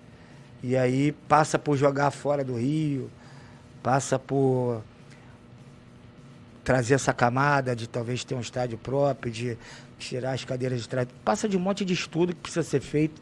É... Eu esqueci de falar de um, de um grande craque da antiga gestão também, que que o Gustavo Oliveira participou na antiga gestão do. e continua na gestão do Landim, né, como vice de marketing, e é um estudioso dessa área, de poder atender melhor o torcedor. Mas é, é, o distanciamento é, é uma coisa do futebol moderno. Até porque se você fosse atender a torcida do Flamengo, você tinha que ter um estádio para quantas mil pessoas? No mínimo 100 mil. No mínimo. Bota 100 mil nisso. Toda, não, é milhões. Você tem, você tem 50, prováveis 50 milhões de torcedores, quase. Aí você tem que participam pra caramba, tanto. Você tem que ter um estádio aí para 200 mil. Como é que se mantém um estádio para 200 mil? Qual o custo? Qual a, é, é, tudo aumenta. Você tem que ter, não é só o estádio. E, e aí, às vezes, o torcedor não entende. Tem que ter mais médico, centro médico, é, ambulância, segurança, vigia, luz, é tudo, aumenta tudo. Então, é, tem que ser muito estudado. Cada passo que o Flamengo dá hoje tem essa responsabilidade de ser muito estudado, muito bem pensado, para não, não cair nessas pegadinhas que, Você que outros clubes caem. Depois, né? Igual teve tem um Exa Corinthians hoje, exatamente. igual tem um Atlético Mineiro. Exatamente. Para Palmeiras hoje deu a declaração sobre o Aliança, né? É, é, difícil você gerir com outro parceiro, ou gerir sozinho. É, tem que se pensar. A respeito das torcidas organizadas, também muito tranquilo para mim falar. As torcidas têm que entender que é um novo momento. É um novo momento. Todo mundo hoje tem um telefone, tem uma câmera, se filma, se grava. Então, é, quem viveu aquela época, né? De 90, viveu. Então, as marcas aí para contar, tem as histórias para se mostrar. É, até porque a gente não ia para o estádio para brigar. Ninguém ia para o estádio para brigar. Acontecia, é óbvio que acontecia. Mas ninguém procurava aquilo. Era uma, aquilo acabava acontecendo, era uma consequência, não um, objetivo. Não que agora seja. Na sua minoria, tem pessoas que vão só com esse intuito. Então acaba atrapalhando a instituição. Então a instituição tem que separar o joio do trigo. Defenda as torcidas organizadas piamente contra essa coisa da punição no CNPJ. O jogador do Flamengo é expulso, vai punir o Flamengo inteiro? É, não tem como. O torcedor do Flamengo, do Flamengo faz um ato racista, vai punir o clube inteiro, o comando de campo? Prende ele, pô. Responsabiliza ele no CPF dele. É o que tem que acontecer com as torcidas, separar o jogo do trigo. A torcida organizada hoje precisa entender o novo momento. Não dá mais para viver o que era no passado. Acabou. Todo, acabou. Acabou, acabou para mim. Eu estou respondendo um criminal porque eu fui lá e a câmera filmou. Eu fui só reclamar com o árbitro. Professor, só deu seis cartões de primeiro tempo pro meu time. Você está de saco. Só isso. Eu estou respondendo um criminal. Já um ano e meio, um ano e tal respondendo um criminal. Um ano e meio. Um ano e meio. E, eu, eu, tenho, eu entendi esse novo momento. Quando eu tenho que abordar a arbitragem, eu, eu abordo de uma forma diferente, um local diferente, um momento diferente. A mesma coisa as torcidas. Tem que entender o novo momento. O novo momento não permite que coisas aconteçam como aconteceram é, em, em, alguns momentos, alguns jogos. Então, é, aqui eu não sou dono da razão, eu não estou aqui para dar conselho, eu não sou engenheiro de obra pronta. É, as torcidas sabem bem do que eu estou falando e as torcidas que entenderem vão prosseguir, crescer e seguir. E outras vão, vão diluindo. Então, eu acho que é, perde o Flamengo com a falta. Perde, perde o Flamengo. Eu acho que o Flamengo perde muito com a, com a, com a falta da, da raça da jovem. Perde muito. É, em arquibancada, em grito, em pulmão, em viagem. Perde, em, perde não tenho dúvida disso. Agora, há de se entender o momento que se vive, né? Da segurança pública, uhum. da própria mídia, da imprensa, da, dos cuidados que tem que, que, tem que haver para para poder subsistir, para poder seguir em frente. Até uma, uma, pergunta aqui do João Holanda, ele mandou assim: Cacau, tu é um cara de arquibancada.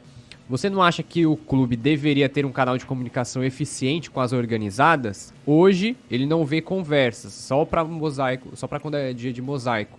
Hoje, o Flamengo tem alguma relação com as torcidas organizadas do, do Não, tem do algumas pessoas do clube que falam. É, a gente com as, as que estão participando, né? É, eu, por exemplo, atendo todo mundo.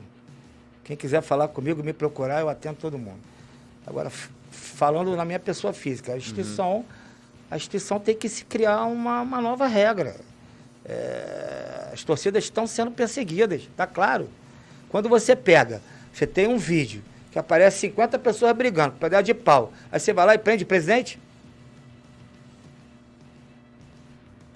Pune o CNPJ? Isso para mim é uma perseguição. Para mim. Por que, que não prende quem causou aquilo ali? Por que, que não identifica? Que com toda a tecnologia que tem. Eu sei que não é fácil também para a polícia que enxuga gelo. É muito problema no Rio de Janeiro, que já está com diversos problemas é um de segurança caos. pública, para se preocupar com torcida organizada. Então aí faz, de repente, vamos fazer o mais fácil e, e, e punir. Mas eu penso que é, é, não vai resolver, aí vai brigar lá em Caxias, vai brigar em São Gonçalo. E aí, quanto mais proibição tem, falei, de bandeira, de preparatórios para antes do jogo, vai se proibindo. É, papel, como era, papel picado, isso aqui, porque isso ocupa a mente, cara. O que que, o que, que, o que, que você faz com os seus filhos para não cair no ócio, para não cair no erro? É botar no esporte, é botar no. ocupar a mente, porque a mente vazia. Ah, o que eu vou fazer?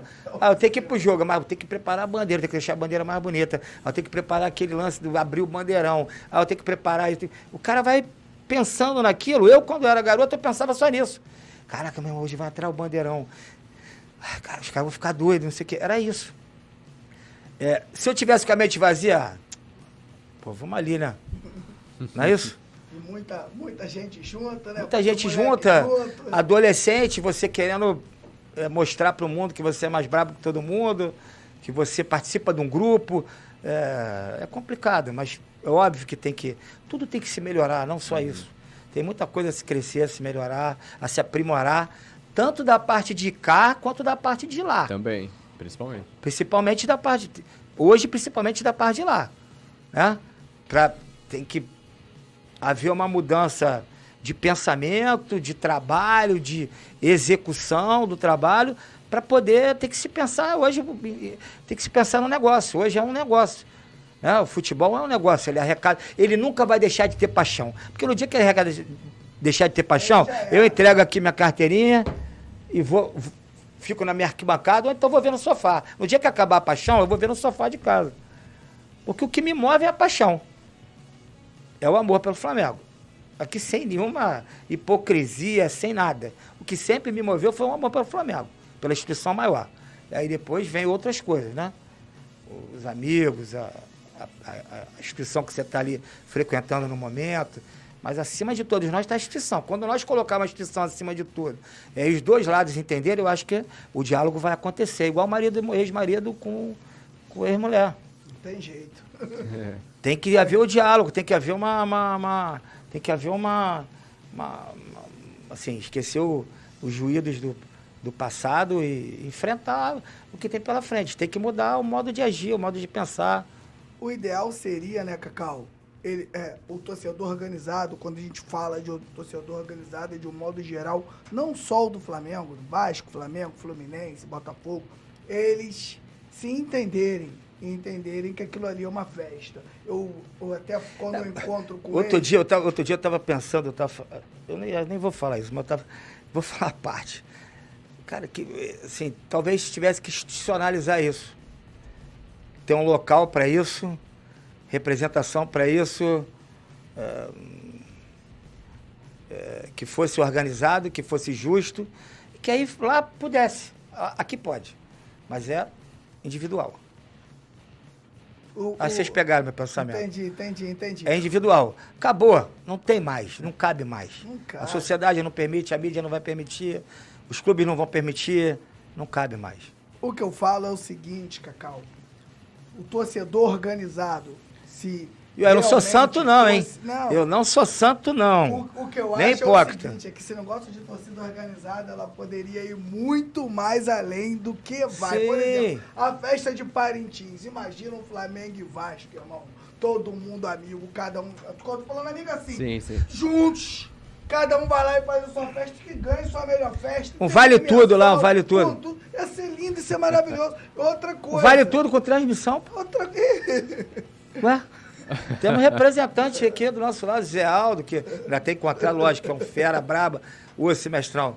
Meu amigo, Jofre, pô, vários amigos que estão preparados para isso. O outro lado também. Talvez não seja isso uma forma de remunerar essa turma e O que o pensar é de- grande e trazer isso para dentro do esporte de uma outra forma, onde vai se ganhar e se perder com regras, com denominação, com momento. Eu já pensei nisso. Imagina já conversei repre- com algumas pessoas do meio É, isso. um representante- Para mudar o Não, foco, não. mudar o foco. Imagina um representante do Flamengo e um do Vasco se enfrentando. Ah, meu compra ingresso.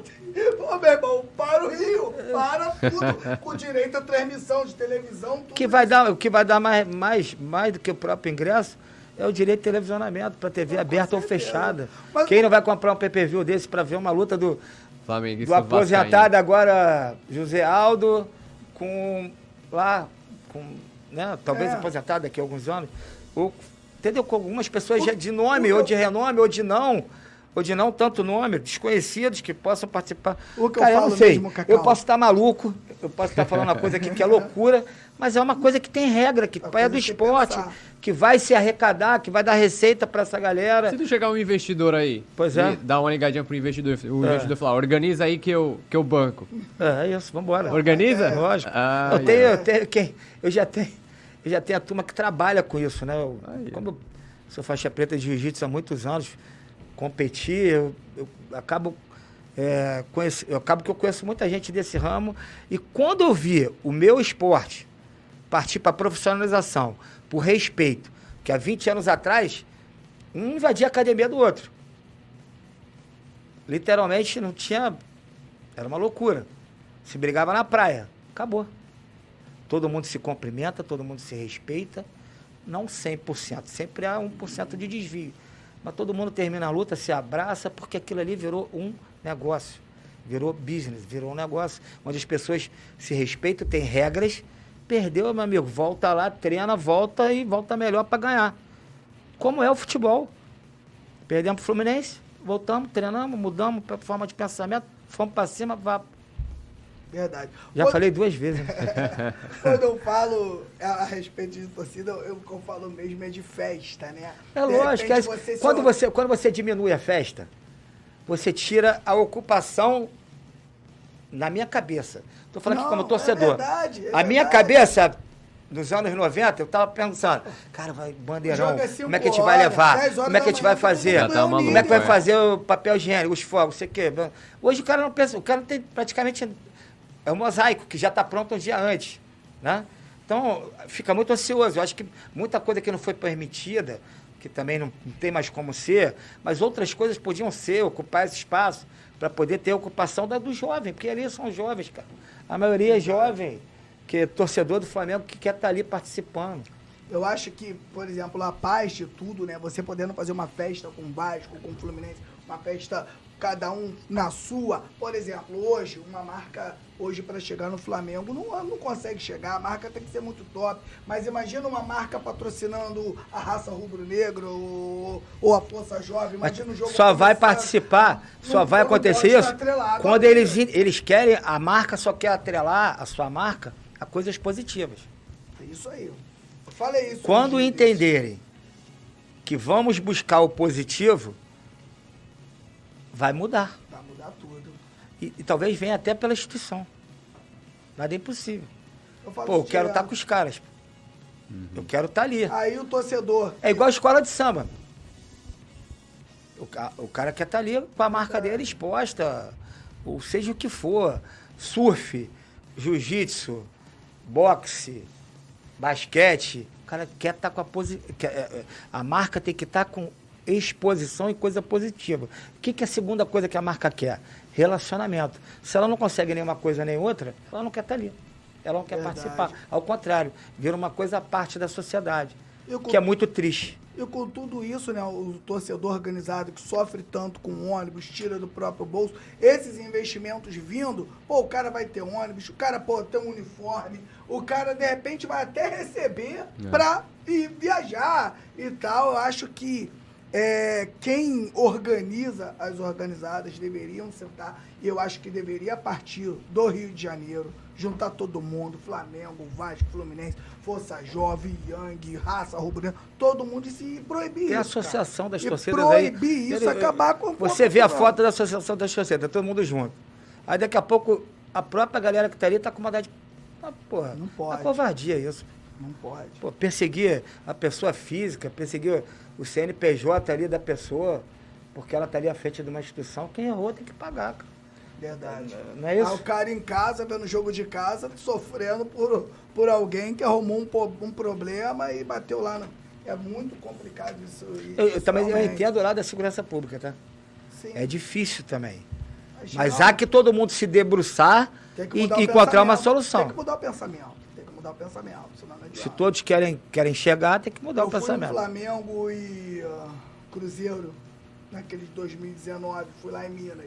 E, pô, foi maravilhoso. Cheguei lá, uma, uma, acho que meio-dia, todo mundo junto. E é legal pra caramba, principalmente pra galera que tá solteira, né? Pô, tem um negocinho lá, tem um negocinho aqui. Pô, vai fazer churrasco junto. Vai- Na hora do, do jogo, é cada um pro seu lado, cada um vai fazer a sua festa. E eu acho que se o Rio de Janeiro encabeça isso, cara, eu acho que ia ser um lance maravilhoso. E aí vem as coisas que tu falou, vem coisas a mais, aonde, né, o, o, o- a torcida organizada pode tirar proveito disso, de patrocínio, de, de outras coisas aí que vai melhorar muito aí Lógico, o lógico. convívio do.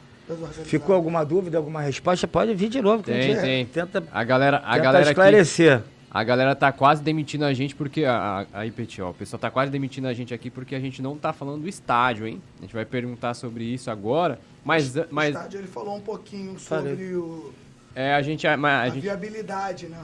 Exato. Galera, clica no botão, no botão de curtir, se inscreve no canal aqui do Coluna do Fla, aqui. Se inscreve no canal do Coluna do Fla, Deixa o porque isso é like. muito importante. E é claro, a gente tá com 800 e 823, 823 mil inscritos, a gente tá em busca aí do milhão do Coluna. Milhão. É, e aí, e aí isso é bem bacana Venha. porque ajuda o YouTube a transmitir ainda mais as lives aqui para o pessoal. Cacau, pra gente falar de estádio, o pessoal tá perguntando muito aqui que o Flamengo, esqueci aqui quem, eu perdi aqui quem falou Essa aqui é que o uma Flamengo, que mexe muito com o torcedor. que o Flamengo é refém do Maracanã. E aí eu pergunto pra você, Cacau, é o Flamengo, como é, é, internamente lá nos bastidores do clube, como que caminha essa questão do estádio? É visto como uma possibilidade de fato de acontecer ou é apenas um sonho que a diretoria está tentando correr atrás? Não, o Flamengo não trabalha mais com sonhos, né? O Flamengo trabalha com objetivo, propostas e foco. É, esse é o assunto direto do presidente Landim, que ele trabalha isso 24 horas, é um abnegado, obstinado, só pensa nisso. E o Flamengo não é refém de ninguém no mundo. Quem é refém do Flamengo é o Maracanã. Se não tiver Flamengo no Maracanã, não tem Maracanã. Então, o Flamengo não é refém de ninguém. Você pode ter certeza do que eu estou falando. Maracanã sem o Flamengo não sobrevive, a não seja que seja um estádio para shows. E aí acaba o futebol. Não, não tem como. Gerido pelo poder público, shows empresa. internacionais também, porque se Sim. for show Não, não, não aguenta, não, aguenta. Não tem tamanho. Tamanho é pra coisa. pra mega shows. Não é pra um artista só. Pra vários artistas Uhum. cantarem no mesmo dia nacionais ou mais de um artista internacional. Não, não, não- é muito caro o custo do estádio. Então, o Flamengo não é refém de ninguém, repito, de ninguém, de nada. O Flamengo é refém de nada, de ninguém, pra nada. Falando para contratação, para venda, para eh, finança, para parte financeira, administrativa, social. O Flamengo, o Flamengo só vem crescendo. Vamos inaugurar agora um, um restaurante ali na sede da Gávea, um, um restaurante de carnes com pizzaria, onde era o posto Mengão. Se você puder conhecer a Gávea lá, vai ver o quanto o clube está melhor em toda a parte social, quanto vem crescendo, vai ter até o final do ano a inauguração do museu, que são dois andares de frente para a Lagoa. É, o clube vem crescendo assim, numa, e ficando cada dia melhor para a visitação do seu torcedor, seu sócio torcedor, seu sócio. Hoje tem um passeio lá, Tem né? um passeio, é muito legal, vale a pena vocês virem, irem até a Gávea, já que o CT é bem fechado. É, então vale muito conhecer a Gávea, é muito legal. Vai se tornar melhor ainda até o final do ano. É, a questão do estádio, não vou fugir da resposta, é uma, é uma, é uma questão do presidente Landim. Tem várias situações que eu não posso falar, de terreno, de outras coisas que ele, ele vem vendo, que ele, ele guarda sete chaves. Eu não posso falar que pode atrapalhar as negociações. Você sabe qualquer coisa que você fala de Flamengo. É, se torna outro valor, né? Porque o Flamengo hoje é um clube estável, um clube que está completamente sanado, né? Graças a essas pessoas que estão lá e trabalhando muito. Então, é, precisa ter cuidado e calma. Você, o torcedor, pode ter certeza que, que o, Flamengo, o, o presidente do Flamengo ele, tem uma, ele quer deixar um, uma marca histórica além dos títulos na parte patrimonial do Flamengo. É, teve um teve um torcedor aqui que ele perguntou, cadê? Vou repetir, hein? Na parte esportiva, esse Flamengo ganhou mais que o, que o Santos de Pelé. Sim, sim. É, Nesse número... espaço de tempo. É, não... Flamengo dessa gestão. não, não, não se discute com o número. Isso, eu vou, re, vou repetir para ficar marcado. É. Essa gestão ganhou mais do que o Santos de Pelé. Pô, isso é um feito muito grande. Que não, não vai, ninguém, ninguém vai lembrar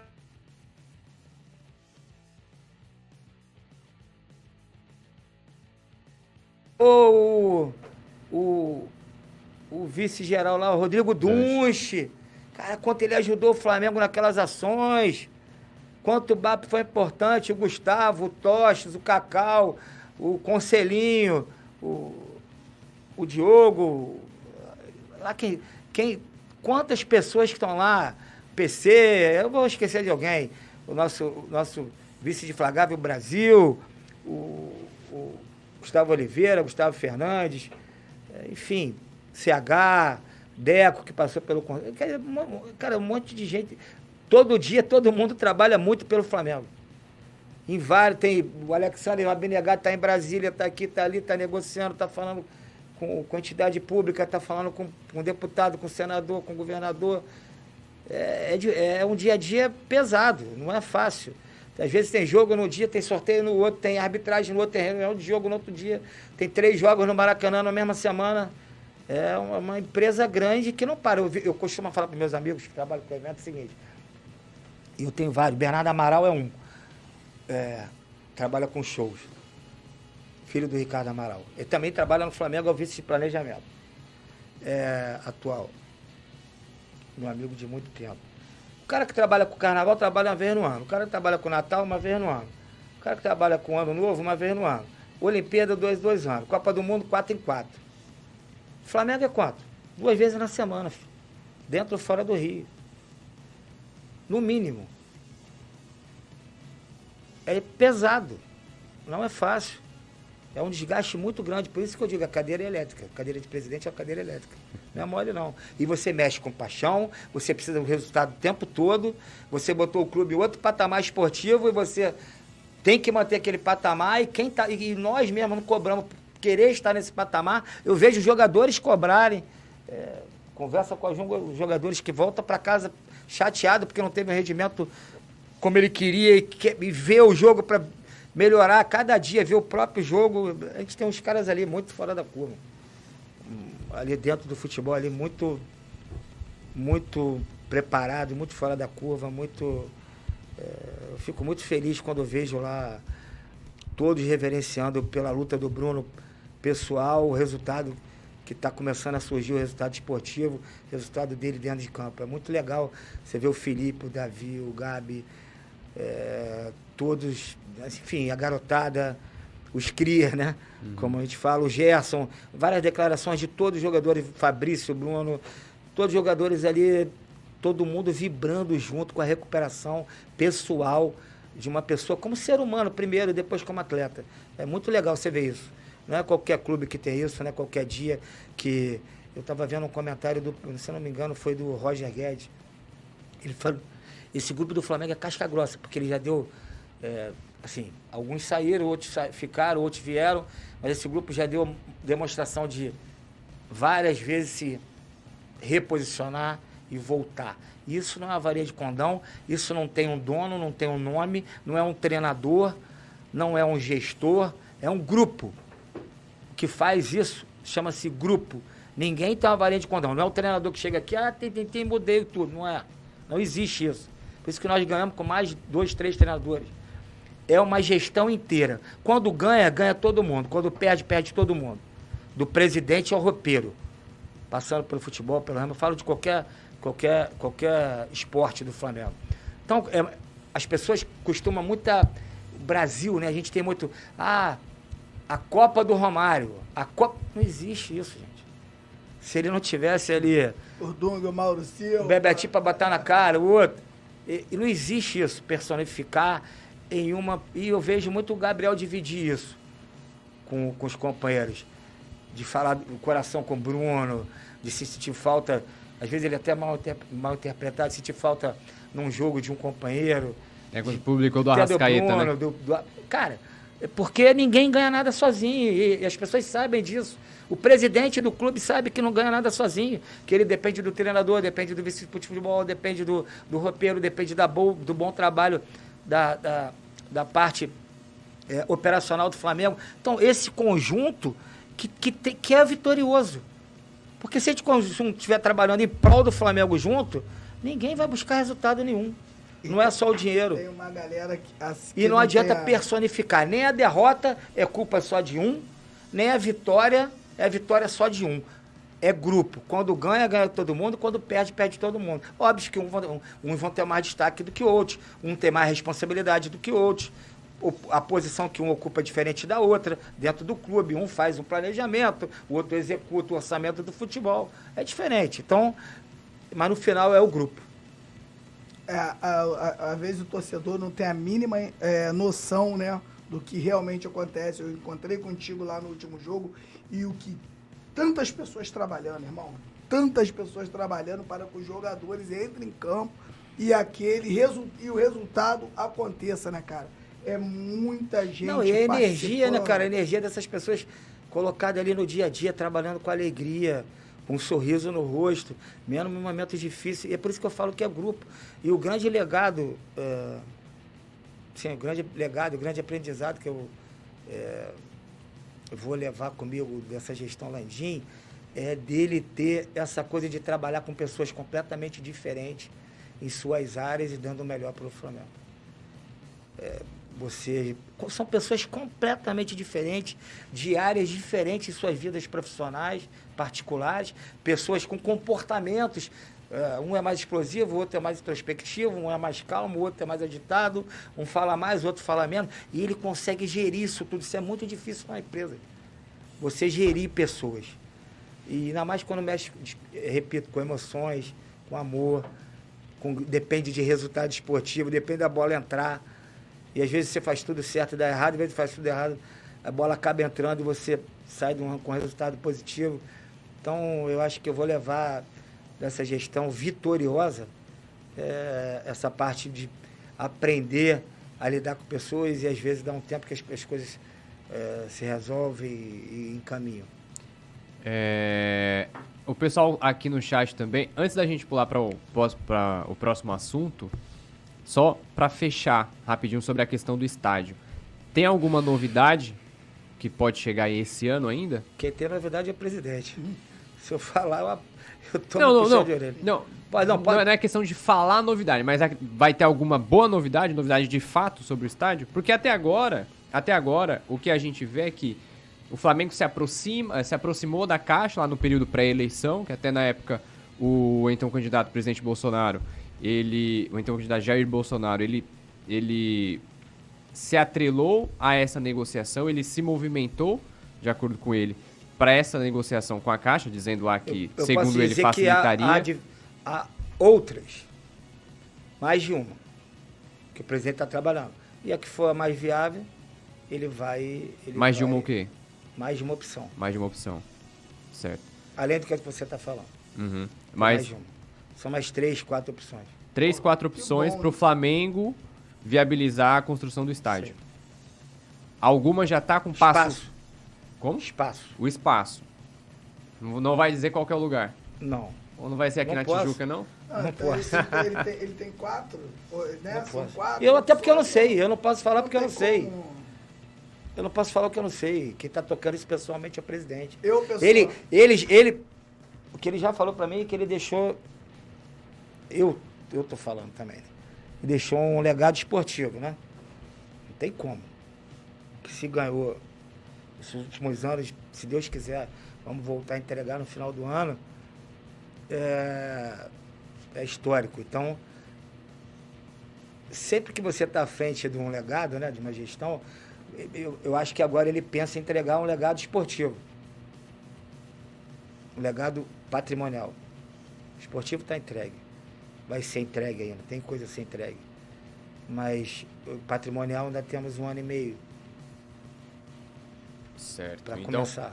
beleza. A gente vai chegar no. Nem que seja uma pedra, né? No, você, falou, você falou no gasômetro, acho que no gasômetro É difícil, ali tem algumas questões. espetacular. Tem algumas questões. Mas em é, Deodoro também vai ser brabo. Tem umas que- tem várias questões. Flamengo em Deodoro, meu irmão. A torcida do Flamengo em qualquer É, lugar. qualquer É, qualquer Pode botar lugar. lá na lua, 200 mil que vai lotar, não tem jeito. É isso. A torcida do Flamengo é uma coisa imensurável. O que eu, que eu viajei com o Flamengo, o que eu vi de perto, assim, é coisas inacreditáveis. As pessoas, assim, no meio da chuva, no meio do aeroporto, esperando a gente em países fora do, fora do Brasil, dentro do Brasil, inacreditável que se vive, e, que se viveu nesses jogos aí, Cuiabá, tudo, Brasília, Minas, Nordeste inteiro, Sul, onde a gente vai, cada, cada vez uma surpresa, aquele, aquela recepção lá em Teresina, né? Foi. Contra o fechou, né. Marcante pra caramba. Então, é, é difícil falar dessa torcida, né? É. E assim, você vivendo, você, cada dia. Eu, eu tive uma que, eu não sei, acho que foi Cuiabá. Foi, foi uma final de. de, de Foi dessa de- Supercopa contra o Atlético Mineiro, foi em Cuiabá. Cara, quando nós chegamos, tava caindo uma tempestade, que tinha de gente na rua. E aí eu me pego emocionado, assim, chorando. Aí, aí o, um amigo que tava do meu lado,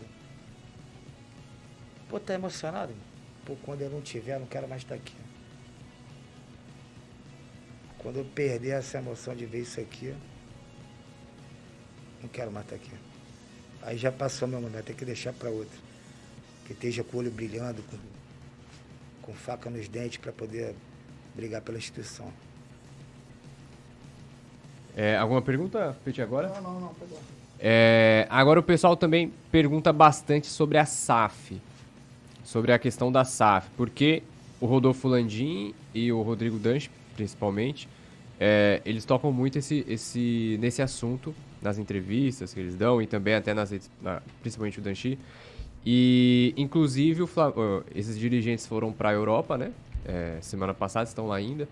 E o o Danchi está voltando hoje, se eu não me engano, né? E eles tiveram até reunião com é, diretores do Bayern de Munique para estudar mais ou menos o modelo de SAF deles lá na, na Alemanha. No Flamengo, o termômetro que eu, termômetro que eu, que eu, eu, Leonardo José, percebo é que a SAF ainda tem uma resistência muito grande da torcida. Poucos torcedores aprovam SAF no Flamengo.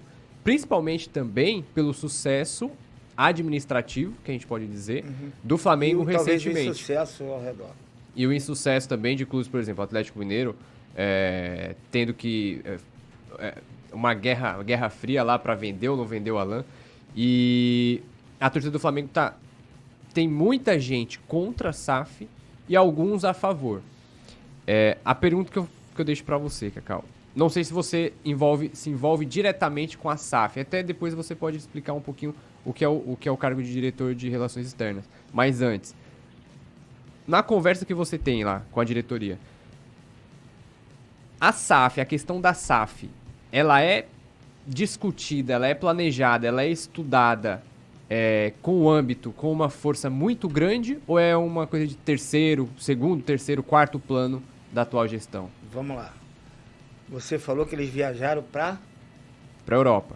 pra Eles conversaram, tiveram reunião com o Conhecer diretor do, do, do Bayern de Munique. estudar. Exato. É isso. O Flamengo não pode ficar atrás esperando o raio cair. O Flamengo tem que conhecer e estudar cada coisa nova no futebol, o tempo todo. Tem diretores nossos que viajam para conhecer como é que é o programa sócio-torcedor, que tem muito sucesso. É, outro dia a gente viaja para se aproximar de um clube que está tendo muito sucesso na divisão de base, formando muitos jogadores, o porquê disso, como. E, e não, é não vai ser diferente é, com a SAF. Uma coisa que tem que ser muito estudada, muito debatida, nada para ontem. É uma coisa que que, que, tá, que o Flamengo não pode ficar para trás e entender o que, que é esse processo. Até porque ele está acontecendo ao nosso redor, correto? Está acontecendo ao nosso redor. Aqui no Rio são quantos clubes já? Dois. Dois, Vasco. No Brasil, quantos? É, contra a Série B, A. A. né? E aí, você vai deixar de estudar isso? Você vai abrir mão de estudar, de entender isso? Pode. Então, o Flamengo está fazendo certo. Minha opinião, tem que estudar, tem que se preparar, tem que entender, tem que se aprimorar cada vez mais para saber se vai precisar ou não.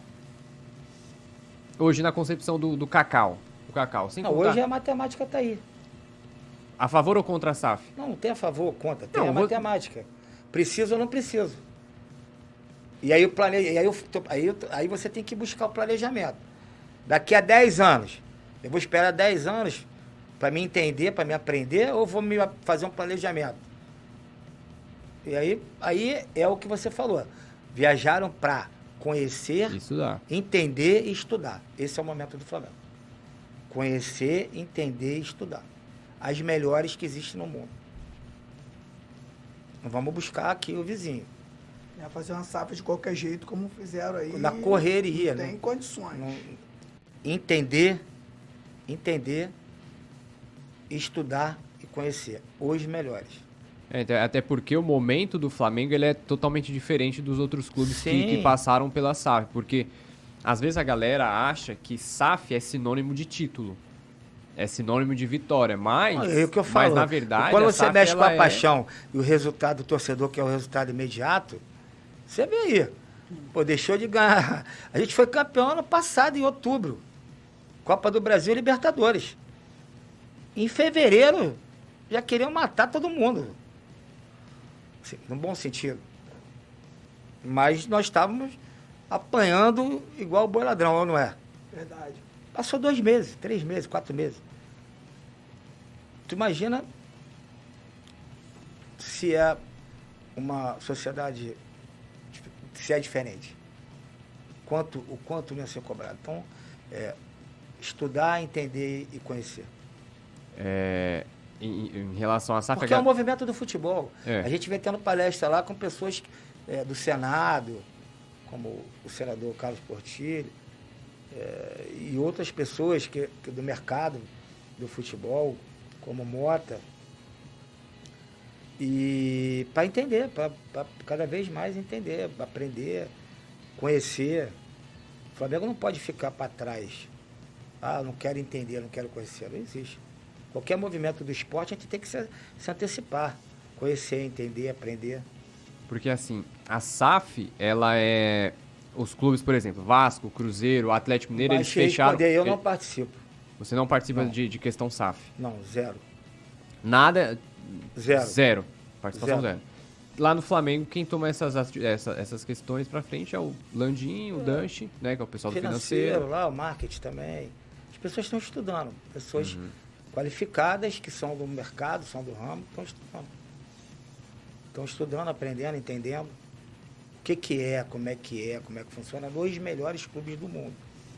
É, para entender o movimento aqui. Vai que dois, três clubes saem na frente aqui de uma coisa diferente do que se apresenta hoje. É, até por- porque até, até o momento, agora as SAF que, fo- que vieram pro Brasil foram pra evitar que os times fechassem as portas. Exatamente. É diferente do que como a torcida, é, como muitos torcedores acreditam, que SAF é sinônimo de vitória, é sinônimo de título de campeão da Libertadores, Mundial e tudo. Mas a, a SAF foi pro Vasco, pro Vasco não falir. A SAF foi pro Cruzeiro, pro Cruzeiro não falir. Não, pro Botafogo. Pro, né? pro Botafogo também, pro Botafogo não falir. Não, pelo menos hoje, neste momento, um ano de SAF, dois anos de SAF, não Que é muito significa... pouco também para qualquer, pra qualquer gestão de qualquer Exato, coisa. exato. E aí no Flamengo, é, percebe-se o sucesso administrativo dessa gestão e é, é, recente do Flamengo.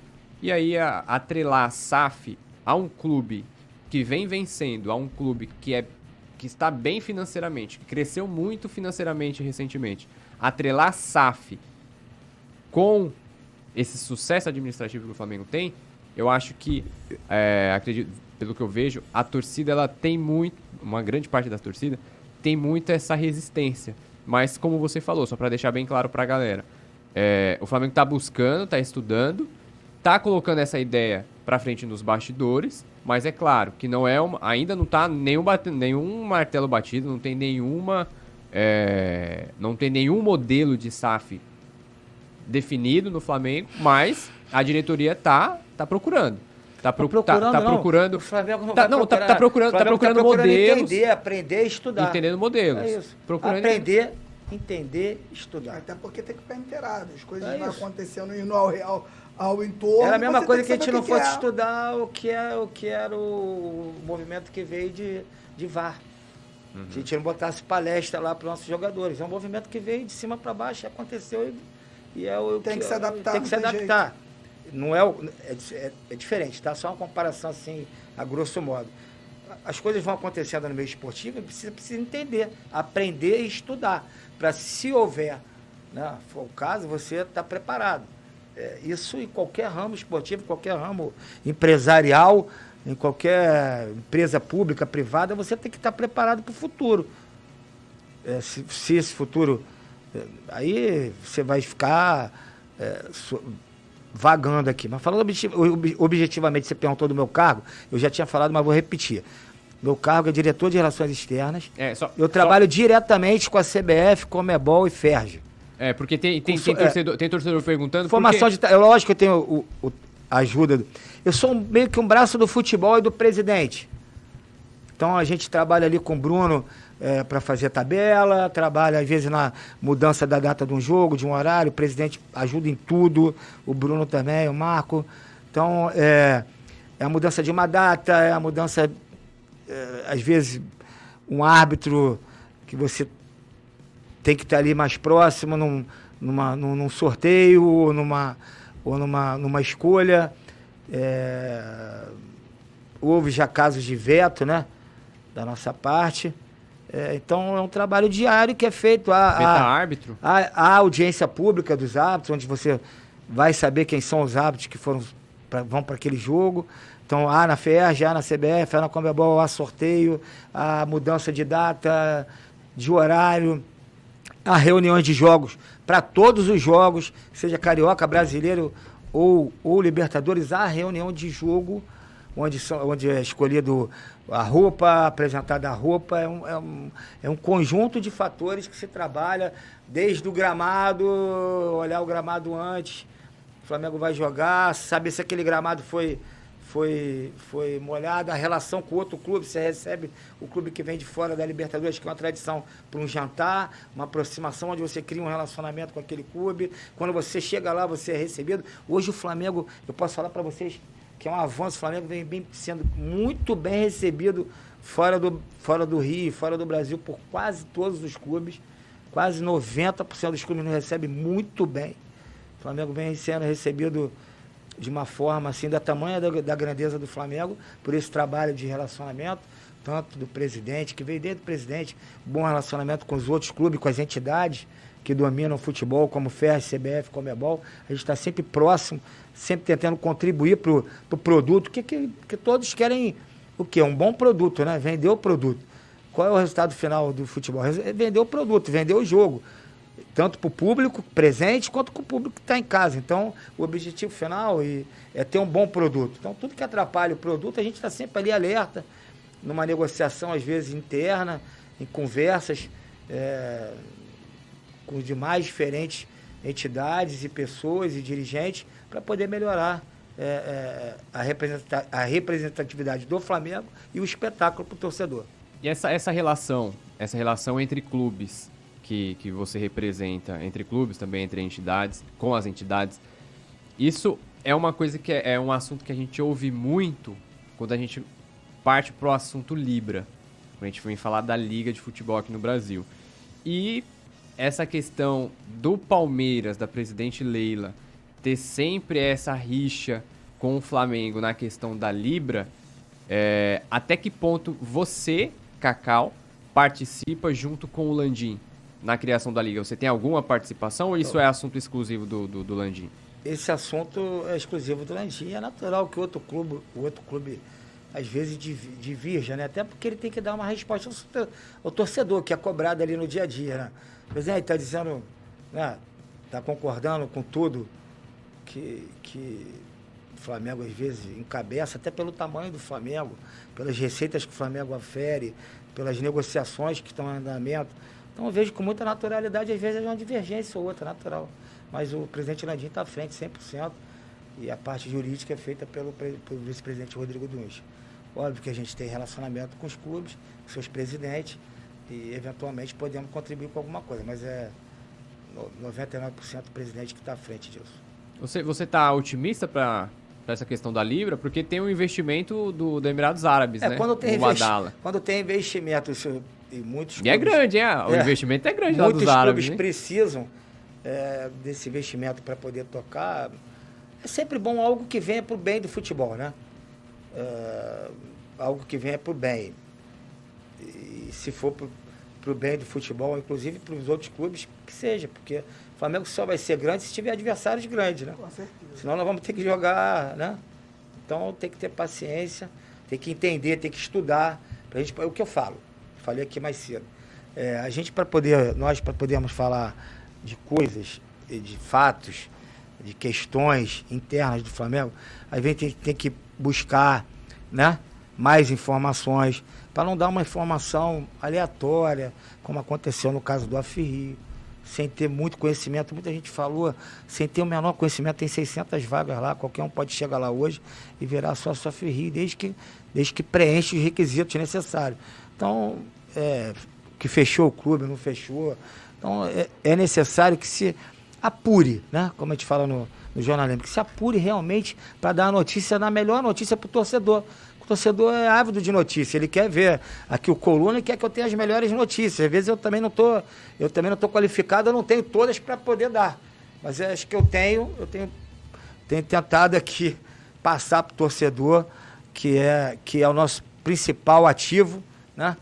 Do, do Flamengo, é a torcida do Flamengo. Então, o seu principal ativo tem que ser sempre o mais importante e o mais bem atendido. Tá certo. Alguma pergunta, Petit? Agora. É... Vamos lá, dá uma olhadinha aqui no chat, o pessoal participando com a gente, o Flávio Medeiros, a Carlos, o João Holando, o Denilson Coelho, é, o Josenildo Redmamba, quem mais? O José Roberto, Rubens Filho, oh, Ruben, o Rubens Filho mandou aqui, Cacau, manda um abraço pra sua raiz, a rua Jorge Rude. Pô, já falei hoje aqui umas três vezes. Pri Rubinho. Rubinho, seu, seu rei da esquina, não vou continuar o resto da esquina não. Deve estar tá tomando uma gelada agora, essa hora. Quinta-feira? Ih, tá tomando uma gelada. Ó, a pergunta. Uma tá, pergunta. E, dessa hora deve estar tá na Jorge Rude Cumaran, na esquina. Tá lá. o, cara, o cara da esquina. Aqui, ó. O Denilson Coelho perguntou aqui. É, Cacau, quando se renova com um atleta que não joga, o dirigente deve ser responsabilizado? Ele tá perguntando aqui. É, eu vou falar num caso que não aconteceu, não sei. É o caso do Conca? Não, ele citou aqui no caso do Rodrigo Caio. Só que daí o Rodrigo não, Caio, ele é, é, Não é o caso, o caso do Conca. O caso do Conca deveria ter saído do Flamengo preso, coitado. O Conca não jogou mais em lugar nenhum. Para mim é o caso do Conca. O Rodrigo Caio é atleta em alto rendimento, jovem tá jogando. Opção do São Paulo. É uma opção do São Paulo, técnica, pô. Técnica. Técnica, pô. Opção técnica. Tem, talvez outro jogador esteja rendendo melhor no. E vou te falar, um cara de caráter, um cara de grupo, um cara funda, fundamental pro Flamengo. Eu não sei nem se vai renovar ou não vai renovar. Mas não é o caso. O caso é o caso do Conca, talvez do Ederson, talvez do Rômulo. Todos vieram do Flamengo praticamente, coitado. Por ser impossibilitado de jogar futebol. Eles vieram Conca, Ederson, é, Romulo, vieram impossibilitados de jogar futebol. O que aconteceu no Flamengo naquela época, no futebol do Flamengo, é, é uma covardia o que aconteceu. E tinha presidente, pô. Então vamos cobrar de quem tem que ser cobrado. É um caso completamente. Esse atleta estava servindo o Flamengo em alto rendimento, foi campeão. No caso que nós estamos falando, esse atleta foi trabalhava para o Flamengo em alto rendimento, ganhou tudo, se lesionou, teve um problema no, no, no hospital, teve que se, se internar para tratar de uma infecção gravíssima. Que esse garoto sofreu e está entregando ainda, talvez não seja opção do treinador. Mas querer comparar isso com o passado é de uma responsabilidade muito grande. Nós devemos estar tá fazendo. Ele, esse, é, essa pergunta deve estar tá vindo. Denilson. Denilson, todo, com todo o carinho que eu tenho por você, amigo. Essa pergunta deve ter sido era do Conca, do, do Roma, do Ederson. É, concordo, é, concordo, concordo também. É, agora, Cacau, vamos passar um A pouquinho... casos e casos, né? Sim, sim. E a gente tem que ver, pô, quem tá lá no dia a dia sabe quanto o atleta tá se entregando, Claro. sabe o que ele passou e ele e ele passou lutando pelo Flamengo. Ele não veio contratado de fora já com problema gravíssimo. Correto? Correto. Ele não veio contratado de fora a peso de ouro com, com, com problema gravíssimo. Inclusive com cláusula, teve jogador com cláusula, onde se ele jogasse, botaram ele sem condição de jogar para ganhar salário. Foi o caso do Conca. Tem que se mostrar a verdade aqui, tem que, tem que ser homem para falar a verdade aqui. Não é se esconder das responsabilidades. Então houve erros que não vão se repetir. E o caso, e o caso do Rodrigo Caio... Completamente diferente. Um guerreiro que estava na batalha lutando com as cores do Flamengo, pela instituição. Campeão.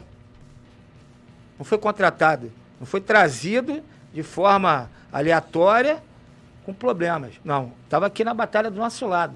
E continua do nosso lado na briga. E aí, só, só, pra deixar bem claro, pessoal, sobre a situação do Eu Rodrigo tenho uma Caio... o admiração Caio- pessoal pelo caráter, pela pessoa que ele é, pelo cara de grupo, pelo ser humano, pela família dele.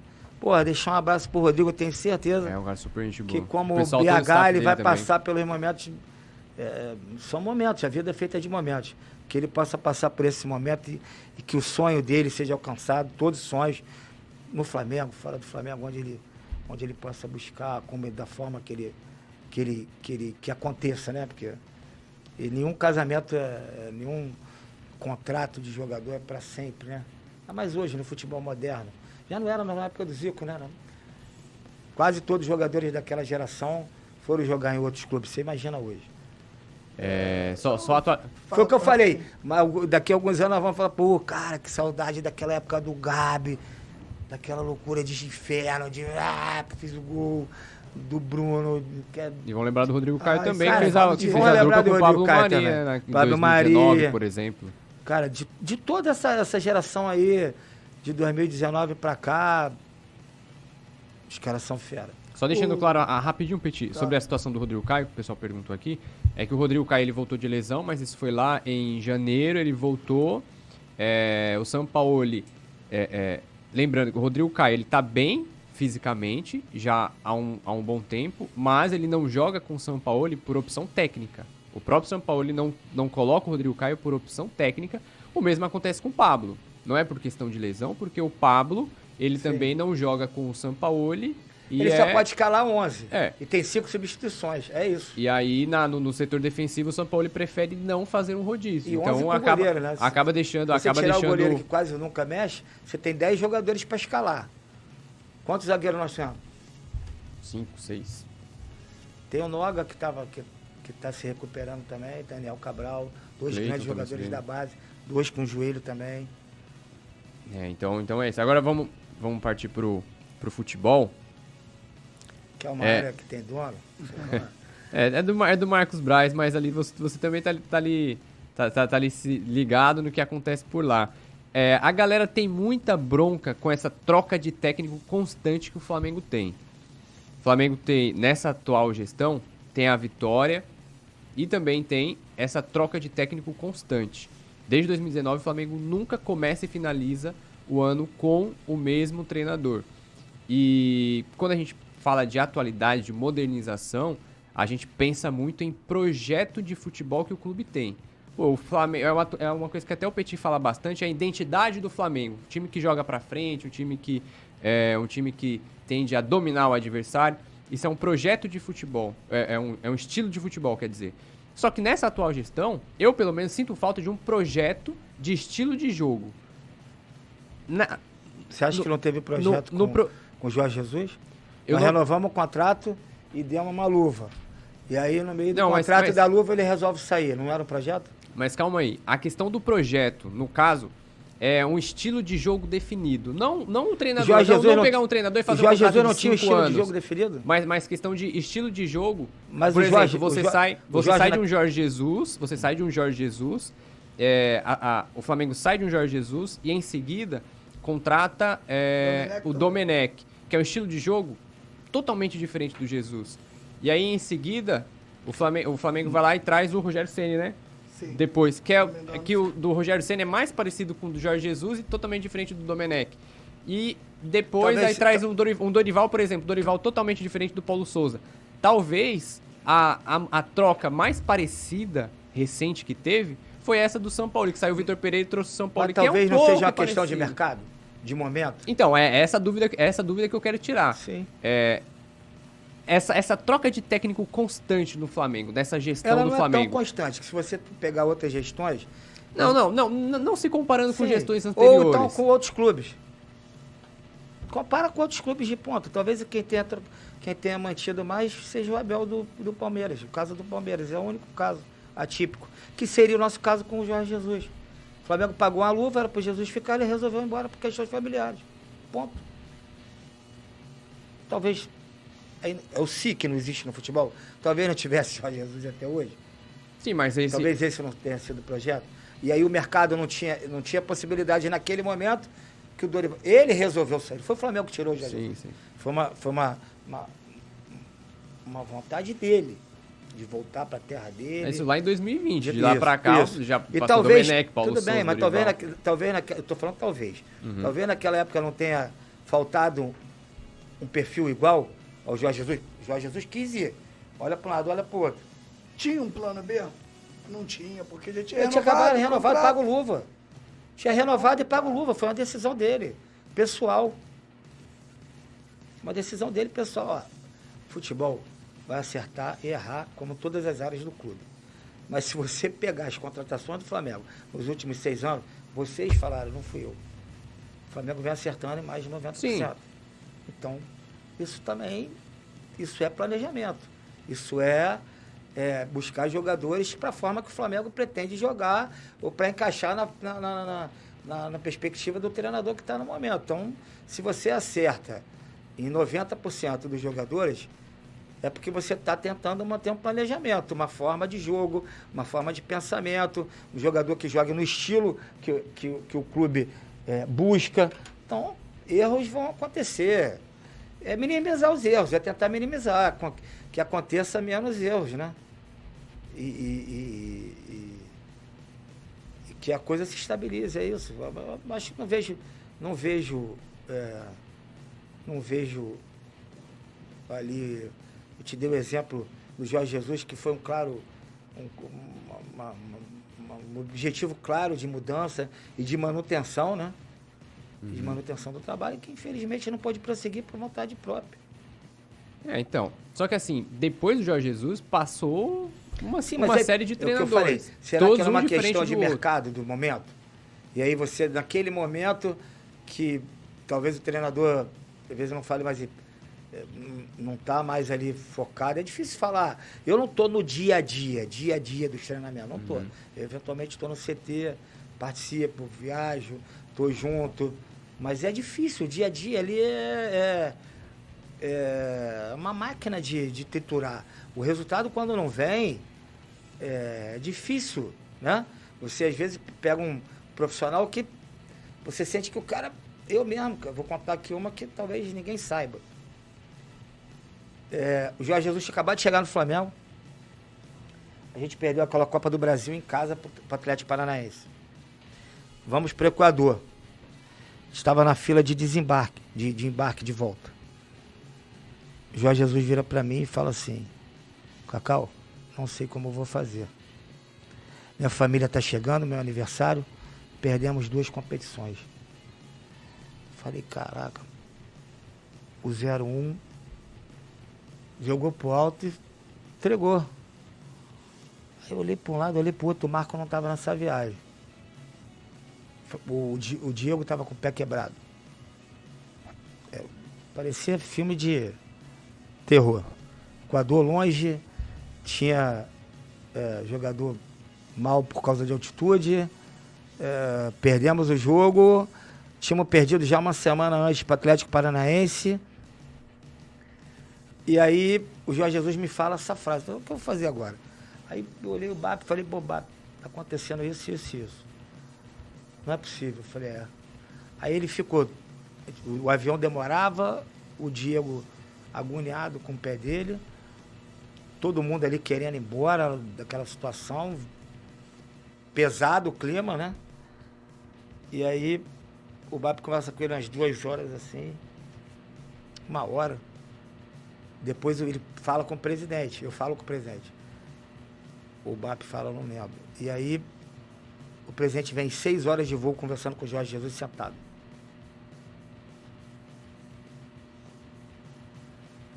E como é que termina essa história?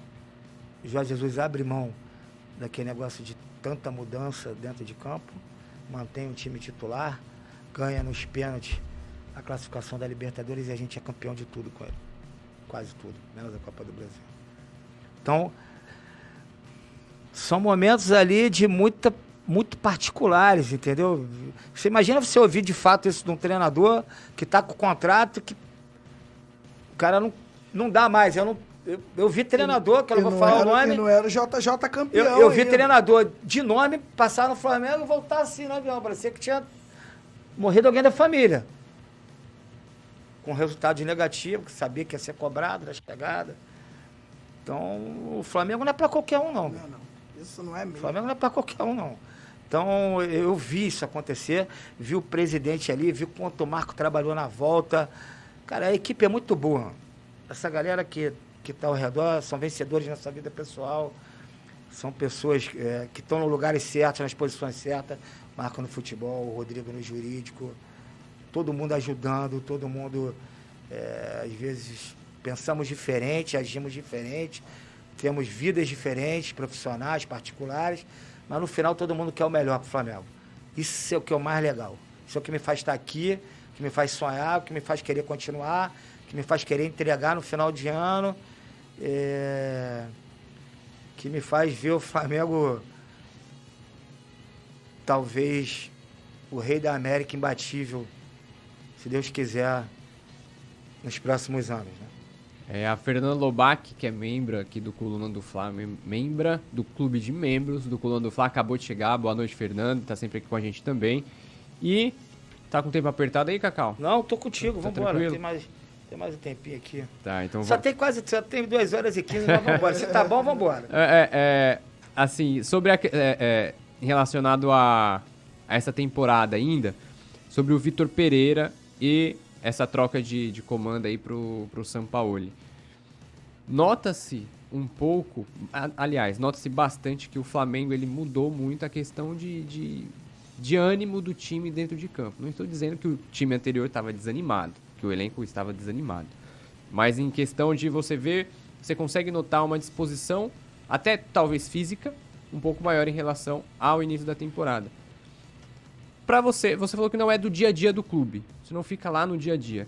Mas você consegue notar Não, alguma. eu estou próximo, eu vou nas viagens, estou lá. Vai na- então. Tô lá, não fico assistindo o treinamento, Sim, vendo o sim. que, que o treinador tá preparando, de, vendo escalação, não sei. Eu não- prefiro não participar.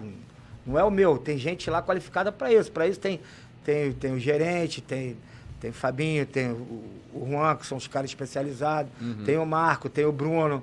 Então, é, eu tô ali para contribuir, para estar para tá contribuindo alguma. Vou, eventualmente estou em reuniões lá no CT, estou com o time nas viagens e tal, assim, que- sempre que posso. Mas é, nessa parte técnica, tática, eu não estou no dia a dia. Sim, mas não, não, na, não na parte técnica e tática, mas na questão, por exemplo, justamente dos bastidores. Quando vai fazer, por exemplo, vai, citando a, a viagem. Na viagem, você nota um clima diferente no Flamengo Eu vou te falar. em relação ao começo do ano? O que Ou eu- é a mesma coisa, o que o que noto é o muda mesmo seguinte, é é dentro de campo? O futebol é cíclico, cara. Às vezes a bola não entra. O time até nem joga tão mal e a bola não entra. E às vezes você joga mais ou menos e a bola entra.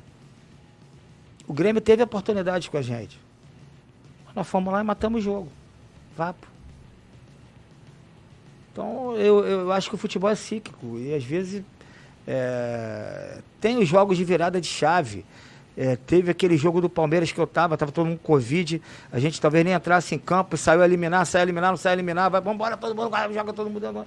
E ali foi virar o jogo, a garotada joga, o, o, o Gerson Peito, Felipe Melo, o pau quase come. E, O- o e a Hugo gente. agarrou muito O Hugo agarrou jogo. muito, a gente tem uma virada de chave ali, tem a virada de chave do Jorge Jesus, tem a virada de chave do, do, do- de cada treinador que passou ali, ganhou. Tem a, a, a, a, do Dorival também, uma virada de chave naquela viagem para Ibaqué. Nós pegamos cinco horas de avião, mais cinco de ônibus. Todo mundo cansado, o time vai e ganha. O time corria pra caramba naquela altitude lá, longe pra caramba. Eu lembro que tava eu e o Diogo Lemos é, nessa viagem. E aí a gente volta para Santos, aí encontra o Marco. Aí o Marco já tá ativo e aí o Flamengo ganha do Santos. O Marinho joga, o melhor jogo, para mim, o grande jogo do Marinho contra o Santos. E aí a gente ganha do Santos e aí tem aquela virada do Dorival e vamos para cima, começamos a ganhar tudo. Então eu acho que é cíclico, cara. É, é, qualquer atleta de alto rendimento não fica focado 365 dias do ano. E às vezes isso pode acontecer em conjunto ou não, ou uma parte, né? E aí quando todo mundo pega de novo, a torcida pega, incentiva, e pega aquela energia muda, a chave vira. O vento vira, a bola dos caras não entra, bate na trave, na outra trave não entra. E a nossa vai lá e vum. Tem isso, tem muito no futebol.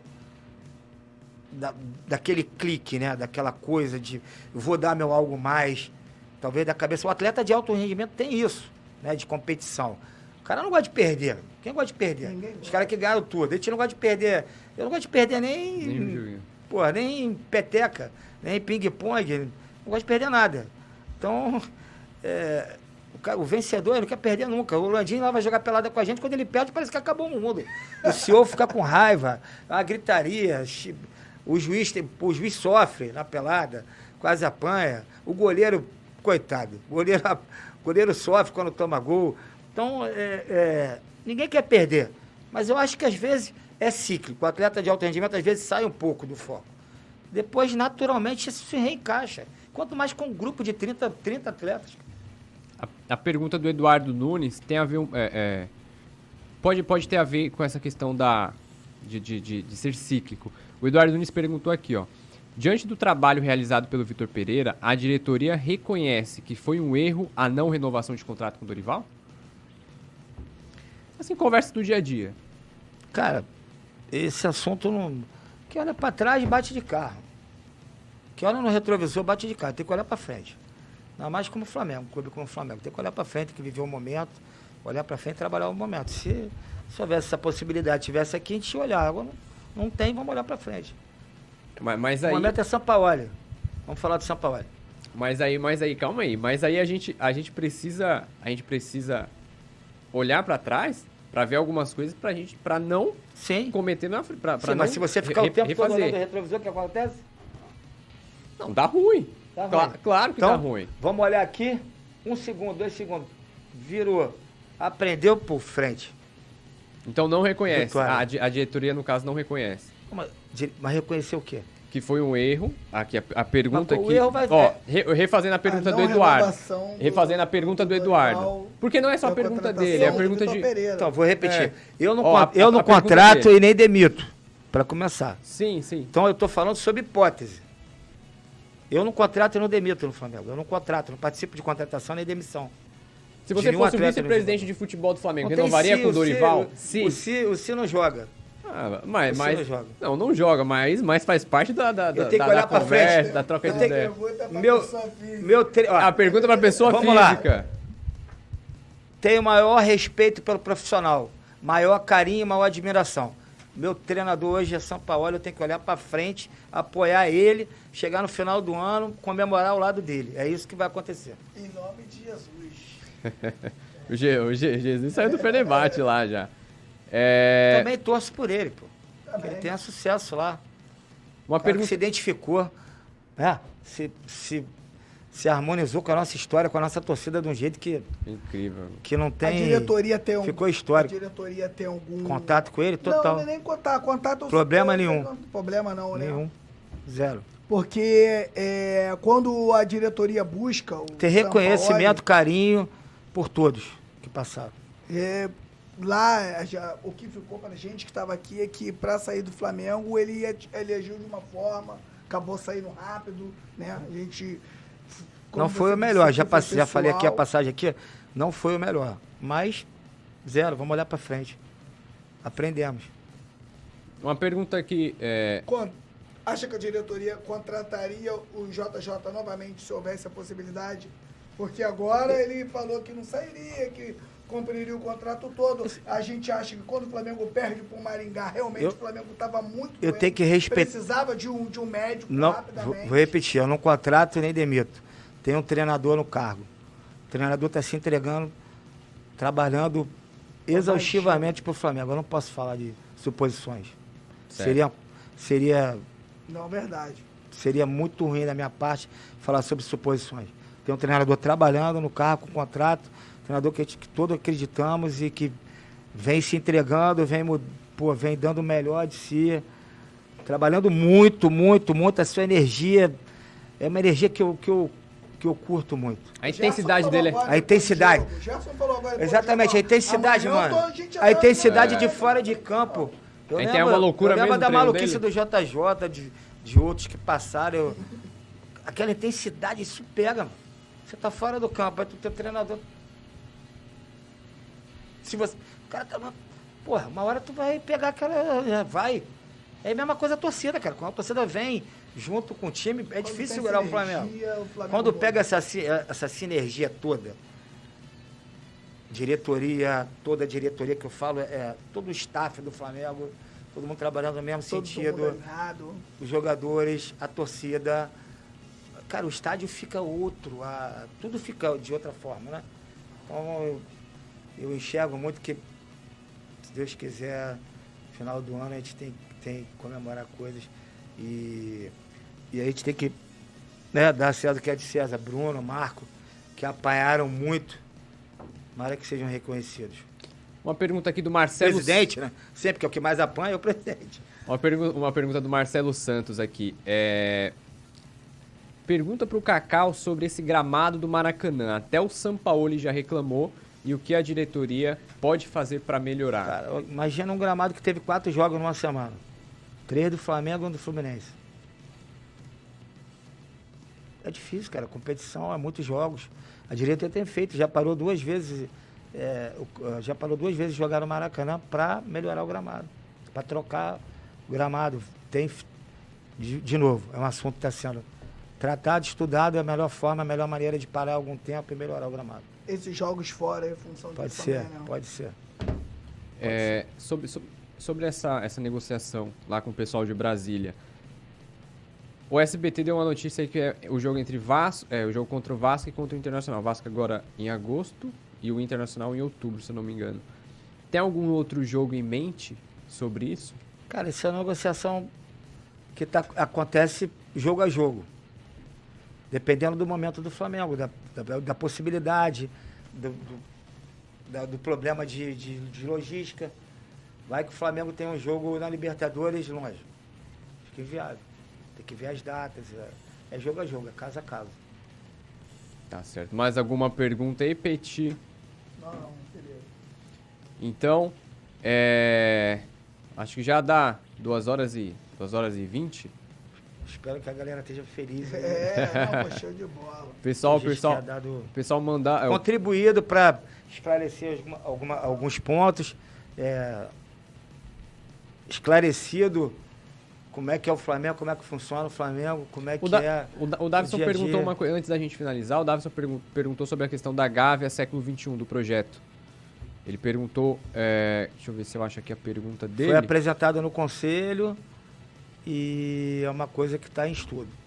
Tem algum investimento, investidor aí? Rolou uma informação aí de que a... Não, tem, a princípio, que tem mesmo é a inauguração desse restaurante, que fica na esquina do Flamengo, onde era o posto Mengão, de dois andares, que é um restaurante de carnes famoso. Em cima vai ser uma pizzaria.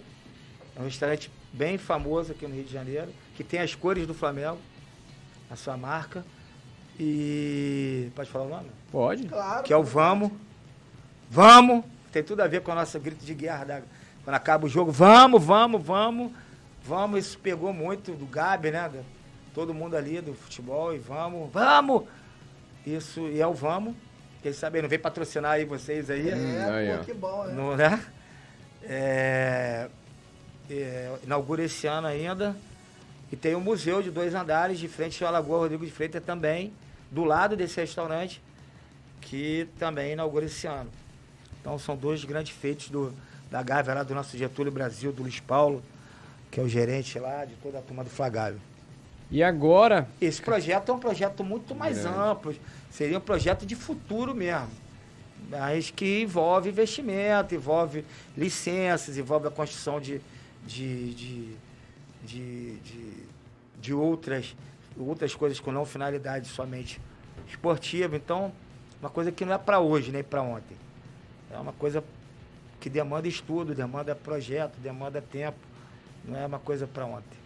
Tá certo. Então agora a gente já acho que a gente já pode caminhar pro bate-bola e pro pras notas. Primeiro vamos começar pelo bate-bola, que aí a gente vai fazer é, é, colocar dois nomes em pauta. Você vai escolher dois nomes ou duas situações e aí você vai escolher um ou outro. Pode soltar a vinheta, Leandro.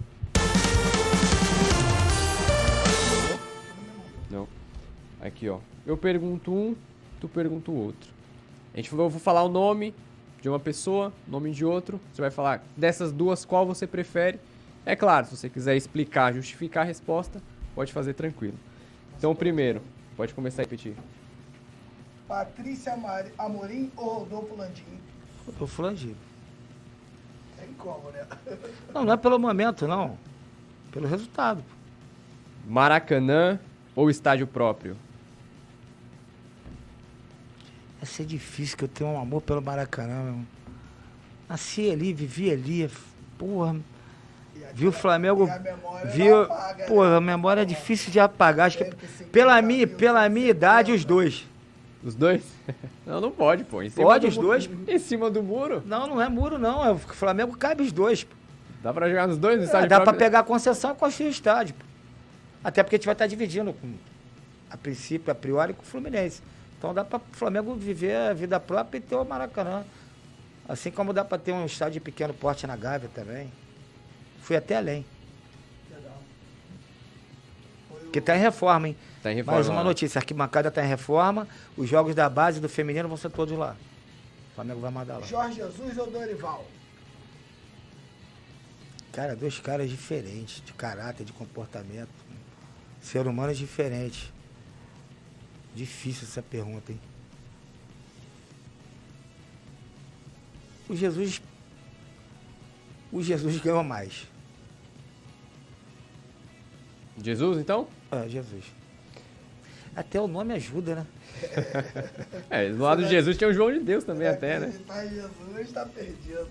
É, gestão atual ou SAF? Gestão atual que eu digo não o grupo de, dire- de dirigentes, mas o modelo de gestão atual ou SAF? Gestão atual. Gabi ou Adriano Imperador? Essa é brava. Gabi. Gabigol? Boa. Por quê? Porque ele ganhou mais. Não, calma aí. Adriano, cê- é- Adriano tem o maior carinho, o maior respeito. É um cara que nem eu, povão. Vai a qualquer lugar, não tem mimimi. O Gabi também. Mas o Gabriel ganhou mais. O Gabriel ganhou, ganhou- ganhou mais no Flamengo. Ganhou mais. Por quem ganhou duas Libertadores? Duas brasileiros. Sim, sim, sim. E Três carioca. Marcando gol em final, né? Recopa. E não ganhou, não ganhou a Ganhou terceira- jogando e metendo gol, E filho. não ganhou a terceira por E não detalhe, ganhou, não irmão. ganhou, não ganhou com a língua, não. Ganhou botando a bola pra dentro. Não posso, eu pô, tenho o maior carinho. É a minha história 2009, tá no Maracanã, na arquibancada de cimento, vendo o Flamengo ter uma arrancada que acho que, porra, Surpreendente. ensurdecedora, enlouquecida. O lembra vice era o nosso pontos? vice de hoje. O Palmeiras tinha na frente? Lembro. Ela Era muito ponto. Lembra? Muito ponto. Nós fomos buscar em jogos inacreditáveis contra o Santos. Teve jogos marcantes contra o demais. Pet jogou fora. muito também. 3 a Mas 0. é- essa pergunta está respondida de primeira, Gabi. Lembra? Eu concordo. Então vamos para as notas, Leandro.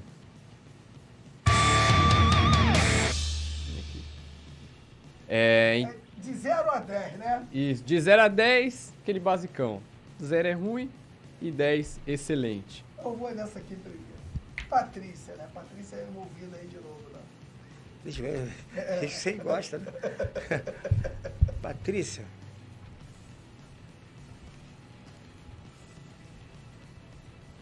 Pô, por ser mulher, a primeira mulher presidente, Nadadora do clube. Nadadora do clube, é história, apanhou muito. Por atitudes que ela teve que tomar com, a- com alguma, com, com alguma coragem grande. Cara, ela tirou de 6 para 7.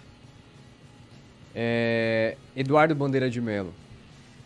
Na- já falei, Retera, na primeira gestão 9, na segunda 5. Vou dividir. Vou ter que dividir em duas gestões, porque ele teve duas gestões. 9 e na segunda 5. Dorival Júnior.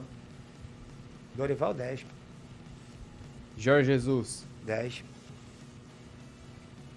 É, Maracanã atual. Maracanã atual. Escrevi, Ou Maracanã antigo, né? Isso. No Maracanã atual é primeiro. Porque é nota, porque é nota. É. Maracanã atual? 9. Maracanã antigo. 10. Saudosista, pô. Quer, quer- quer fazer mais alguma? Não. Dá pra colocar mais alguma aqui. você Joga aí, vai. solta, pô. Eles nunca, vocês nunca vão, ou seja, a galera que é mais nova nunca vai entender o amor que a gente tinha pelo aquele Maracanã, irmão. O bagulho era muito doido, muito doido. Porque era muito puro, era muito. Era muito espontâneo, era muito. Era muito menos. Esse mega negócio, mega evento. Era uma coisa muito mais Era do povo. popular, era do povo. Era uma coisa espontânea, pura, sentimento sem nenhum envolvimento de nada. Era uma coisa que a gente não sabia nem de onde nascia aquela multidão. Nem se explica. Aí muitos falaram da geração. Cara, o Flamengo era grande já muito, muito, muito, muito antes. O Flamengo não se explica. Um monte de gente tenta explicar o Flamengo através de livro, por que, que o Flamengo tem essa torcida e não se explica. O Flamengo é como a ciência, como Deus, não se explica. Verdade. Vitor Pereira. Profissional. Foi mal. Um, um, sete. Paulo Souza. Não entregou. Não entregou. Difícil dar até nota, né? Não entregou. É verdade. Mas aí tem, tem que dar, nem que seja zero. Momentos difíceis. Não, nota seis. Profissional. Você bater no profissional que está ali trabalhando, é- não passou. Então, acho que a gente fechou esse papo com o Cacau Cota, que é o diretor de Relações Externas do Flamengo. E foi um papo que a gente conversou bastante. Até sobre- hoje puxaram, puxaram bastante de mim aí. Eu sou diretor até hoje, pode ser hoje cair. Ó, tem uma perguntinha aqui legal do Eduardo. Vai ó. lá. Em eventual concessão do Maracanã com a 777, o Flamengo já teria um plano B para ter um, um mando de jogos Não, é eventual, não tem, não, tem, não tem essa possibilidade. Não, né? É, Porque o porque- objetivo da 777 é outro. Qual é? É fazer eventos, né? É o que a informação que chega pra gente é essa. Então, o objetivo do Flamengo é completamente diferente, é esportivo. Alguma pergunta mais, Petit? Não, fechou. Eu fechei.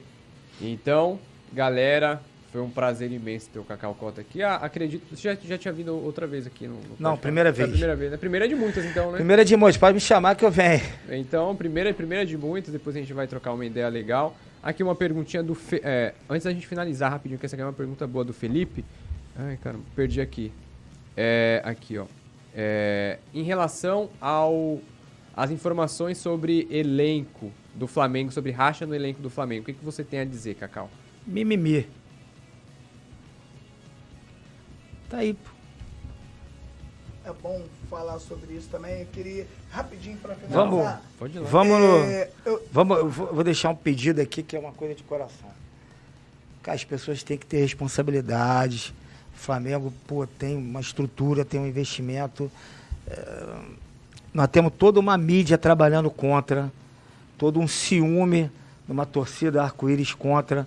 Então, quando o Flamengo está num mau momento, há necessidade das pessoas que representam de alguma forma o Flamengo não tratarem o Flamengo de forma de usual. Ah, vou aproveitar esse momento para bater, para falar isso de fulano, de Beltrano, para diminuir fulano, para criar fatos. E eu tô falando de gente do Flamengo, de dentro. Tem que ter responsabilidade, cara. Porque muitos já passaram por lá, pela cadeira elétrica, por outras cadeiras no Flamengo, pô, e, e não entregaram tanto. E sofreram até menos. Então, tem que ter responsabilidade com a instituição Flamengo. No momento ruim, eu sei que a crítica construtiva é legal, apontar é legal, mas ficar todo dia batendo na mesma atleta, diminuindo o trabalho que já teve resultado, é covardia. E covardia a gente não vê com bons olhos. Gravar videozinho todo dia para postar, para mim é coisa de garoto. Eu queria falar sobre os, os vazamentos, né, cara, da escalação, que na minha, pra mim, é bem pessoal, é uma coisa que me incomoda muito. E não acontece só no Flamengo, não, hein? Se você for buscar aí, é porque o Flamengo tudo repercute, mas se você for buscar, vaza um monte de clubes. E como é que você vê isso? É ruim. Para mim, a instituição tem que ser protegida. Senão, isso aí, se for descoberto, tem que. Tem que Vapo! Vapo. é que é difícil, muita gente. O telefone hoje é uma coisa muito rápida, a, velocidade, a informação é muito rápida, a velocidade da informação é muito rápida. Difícil você. As pessoas têm que ter a responsabilidade. Quando nós vamos lá para o conselho, é, sempre o presidente do conselho pede para ninguém pegar o telefone no dia que é aprovada a camisa. É contratual isso com a Adidas. Então eu procuro, boto meu telefone no bolso, eu nem mexo no telefone. Cada um tem sua responsabilidade pela instituição. Tem gente que faz diferente. Se for pego, vai ser cobrado. Tem câmera lá agora. Então, é isso, é mais ou menos isso. Vamos seguir. É isso aí. Então tá certo. Olha, nação, finalizamos aqui o nosso Pode Flá. É... Mandar alguma saudação, Petit? Saudações? Não, não, tá tranquilo. Queria dar boa noite aí a todos que ficaram com a gente aí até esse momento aqui no, no Pode Falar. Agradecer ao Cacau que teve né, toda a humildade, disponibilizou ou um tempo para vir aqui né, conversar com vocês aqui sobre tudo de Flamengo. Não correu nas perguntas e aqui em off, né? Ele falou com a gente aqui, ó. Podem fazer qualquer pergunta. Então, tá de parabéns, eu, meu camarada. Amigos, eu que quero agradecer a oportunidade de estar aqui no Coluna, no Pode Falar. Que seja a primeira de muitas e que a gente possa muitas vezes vir aqui agradecer, comemorar e também nos momentos difíceis, é, se for possível, vir aqui dar um esclarecimento, principalmente da minha pasta, da minha área, que fica mais fácil para mim de poder falar e enfrentar qualquer, qualquer adversidade, qualquer problema que venha existir. Então, me coloco à disposição de vocês. E agradeço pela oportunidade, principalmente poder falar com essa nação, falar com essa torcida, que é o que, o que nos faz é, pulsar, né? faz viver todo dia e estar tá presente, estar tá junto do Flamengo. Para mim é uma honra, uma honra para minha família, é uma honra representar meus pais e avós que não estão mais aqui e que me ensinaram esse amor, meus tios. É, e ter esse amor pelo Flamengo veio dele, está no meu sangue, no meu DNA, não está na minha certidão de nascimento, como eu falei aqui, mas está no meu DNA. Então fica aqui minhas saudações, que no final do ano possamos todos hermanados, comemorados juntos, é, muitas conquistas. Obrigado, gente. Abraço, falta saudações rubro-negra. Tamo junto e vamos! É isso aí. É isso aí, galera. Finalizamos então nosso Pode Falar de número 54 com Cacau Cota, que é o diretor de relações externas do Mengão. Então é isso, galera.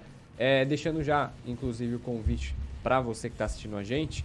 É, Segunda-feira, já está confirmado, né, produção? O João Guilherme também, aqui no Pode Falar. Fera. Segunda-feira. Deixar meu abraço aqui pro. É bravo fera, demais. fera, sou fã demais. É um deboche. Gente Ah, boa bravo. demais. Me entrevistou quando eu fui candidato em 2015 a presidente. Cara que eu tenho o maior carinho. Tivemos junto no jogo, no último, último jogo, antepenúltimo agora. Ele estava com o filho, com a camisa do Flamengo, apaixonado, o filho dele, figuraça. Meu carinho aqui, meu abraço pro João. Beijo, meu irmão.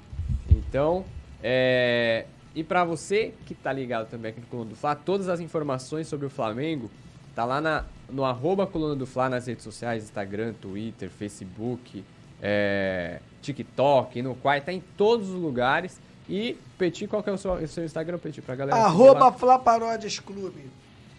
Flamengo venceu, tá lá a paródia lá pra gente zoar Vou o deixar um plantão. beijo pra minha mulher que tá vendo. Olha Ah, só, já... Dona Jéssica, daqui a pouco eu tô chegando aí. prepara, prepara o rancho, que o, que o homem tá com fome. Tá, meu amor? Te amo. Vai pra academia não, hein? Beijo. Jéssica Ginglas, cota. Aí, ó. Como? Jéssica? E a família toda. Olha, olha só aí. Ó, manda, manda, Minha manda. sogra. Manda mais um abraço pro pessoal aí, ó. Minha sogra, minha cunhada, tá- mandou a foto aqui, ó lá. Tô aqui, ó. Olha lá, Ó. todo mundo E assistindo. a galera aí. Tamo minha junto sogrinha, minha aí. cunhada, os cachorros, todo deve estar lá, a turma toda. É, Beijo, amo vocês. É isso aí. Então, galera, fique ligado aqui no arroba coluna do Fla, tanto no YouTube, na, nas redes sociais, no nosso site também, lá na redação colunadofla.com, que a gente tá sempre com as informações atualizadas do Mengão, beleza, galera? Então é isso. Finalizamos hoje nessa quinta-feira. Último 15. agradecimento à dona Pode Cláudia. Cota, minha irmã, e minha sobrinha Maria Eduarda Cota, que está fazendo biomedicina para cuidar. Daqui a pouco, ano que vem, ela vai para medicina para cuidar do tio. já, já tá Não, fazendo tinha pé de, gente boa, já tá é. fazendo pé de meia. Mas é isso aí, galera. Final, mais algum? Não, tá, tá dado. Algum petit? Não, tá tranquilo, já fui geral. Senão, porra, vou lembrar de muita gente. Ah, então é isso. Galera, até mais. Saudações rubro-negras. Alô, nação do Mengão! Esse é o Coluna do Fla. Seja bem-vindo. Se inscreva no canal, não esqueça de deixar o seu like. Pega o link, compartilha pra geral. Comente, comente bastante, queremos te ouvir. Aqui você tem a melhor transmissão dos jogos do Flamengo na internet. O Coluna é brabo e tem o Pode Fla, o podcast da nação. É muita resenha e um show de cobertura do maior do mundo, do jeitinho que a nação merece. Esse é o Coluna. Saudações